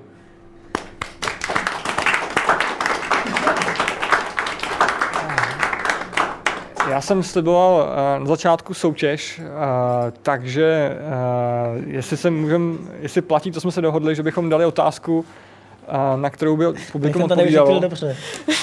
ne, tak nevím. bych poprosil asi vás, pane Suhro, abyste... abyste Já jsem to prý nevysvětlil dobře. Teď Ne, jo, já jsem možná za mnou nedávala pozor. Tak vyzkoušíme to. Co ukáže, jak jsi to vysvětlil? No ale já to položte otázku vy. Já jich měl spoustu. Je to jednoduchá otázka moc. Tak otázka zní, jak byste definovali co nejpřesněji, kdo je to nomenklaturní kádr? Rychle. Ta, Špatně. kterého do funkce jmenuje uh, nějaké združení. Jste z- zmiňoval třeba t- toho kněze, nebo ne kněze, ale mm, biskupa, kterou, jako, do pozice, kterého jmenuje nějaká nomenklatura, což je nějaká organizace. Ale To nejsem spokojený. Aby jsme tady nebyli, co to pokud nemyslíte tu nadávku teda. ale to že pan nomenklaturu kádr byla nadávka. Je nadávka. Je nadávka. dneska. Tehdy to nadávka nebyla, ne? Nebo já nevím. Jako, No, taky, taky byla. taky byla. Asi, jo. Tak tam je další Nebo kádrová rezerva. Tak jestli si dobře pamatuju, tak jste říkal, že to je člověk, kterého má strana vytipovaného a ohodnoceného jako vhodného na nějakou pozici do budoucna, zásobníku. A je to důležité, je to, že ta strana to hodnotí. A on nemusí být straník, tak jste to říkal. Tak, to by šlo. Už musíme si dát pivo. Když je v zásobě, jak je to kádrová rezerva. Já to ani neunesu. Vy máte baťoch, tak co vám tam snad vejde. Uh, obyčejní lidé. Kniha, kniha pro vás. Nebo tři knihy dokonce. Uh, tak jo, uh, já vám děkuji za, za návštěvu, za dnešní účast uh, na Science Café. Uh, ještě bych vás uh, rád pozval na, na listopadová Science Café. Science Café. Ty budou dvě. Uh, to první Science Cafe se uskuteční 1. listopadu a bude to v, v Hub Prague, což je coworkingové cen- centrum na Praze 5. Uh, my jsme tam pořádali teď už jedno říjnové Science Cafe o behaviorální ekonomii a to listopadové bude uh, zvláštní ve dvou věcech, nebo zajímavé ve dvou věcech. Uh, jednak je to uh, akce, její sou- součástí týdne videa techniky, a ta druhá zajímavá věc je to, že v, rámci, v rámci toho Science Cafe, které bude na téma uhlíkaté materiály, naším hosty bude pan doktor Kalbáč s panem doktorem Frankem z Ústavu fyzikální chemie a Akademie věd. Tak přímo na místě budou experimentálně vytvářet grafen. Takže kdo z vás by si chtěl vyzkoušet nebo vidět, jak se vytváří grafen, což je uh, nový materiál, který v budoucnu by mohl nahradit uh, kovy, tak jste zváni. A 8. listopadu tady v kavárně potrvá. Opět uh, se sejdeme zde a uh, to druhé téma se týká také chemie. Jsou to, tak, je to, jsou to, to také host uh, z Ústavu fyzikální chemie Akademie věd a přijde pan uh, Michal Fárník a to téma je laserová chemie v letajících nanolaboratořích. Takže jste zváni. Uh, obě dvě ta témata, ten jejich popis s bližším uh, přiblížením těch, těch těm abstrakty těch jejich přednášek nebo těch přednášek, tak najdete na našich webových stránkách, ty jsou www.sciencecafe.cz. Najdete nás taky na Facebooku, my tam aktu- průběžně aktualizujeme, dáme tam updaty. Uh, nicméně ten nej, nejdůležitější zdroj všech informací o Science Cafe, nejenom teda těch, které se konají v Praze, ale i těch, které se konají v těch dalších městech, tak je náš web. A uh, to je asi ode mě k té organizaci všechno. Uh, pokud uh, budete mít jakýkoliv dotaz, chuť nás podpořit, tak tam je ta urna, jak jsem zmiňoval na začátku. A já díky, že jste přišli, doufám, že to pro vás byl příjemný večer a těším se někdy zase na viděnou. Díky, mějte se hezký, hezký večer, dobrou noc.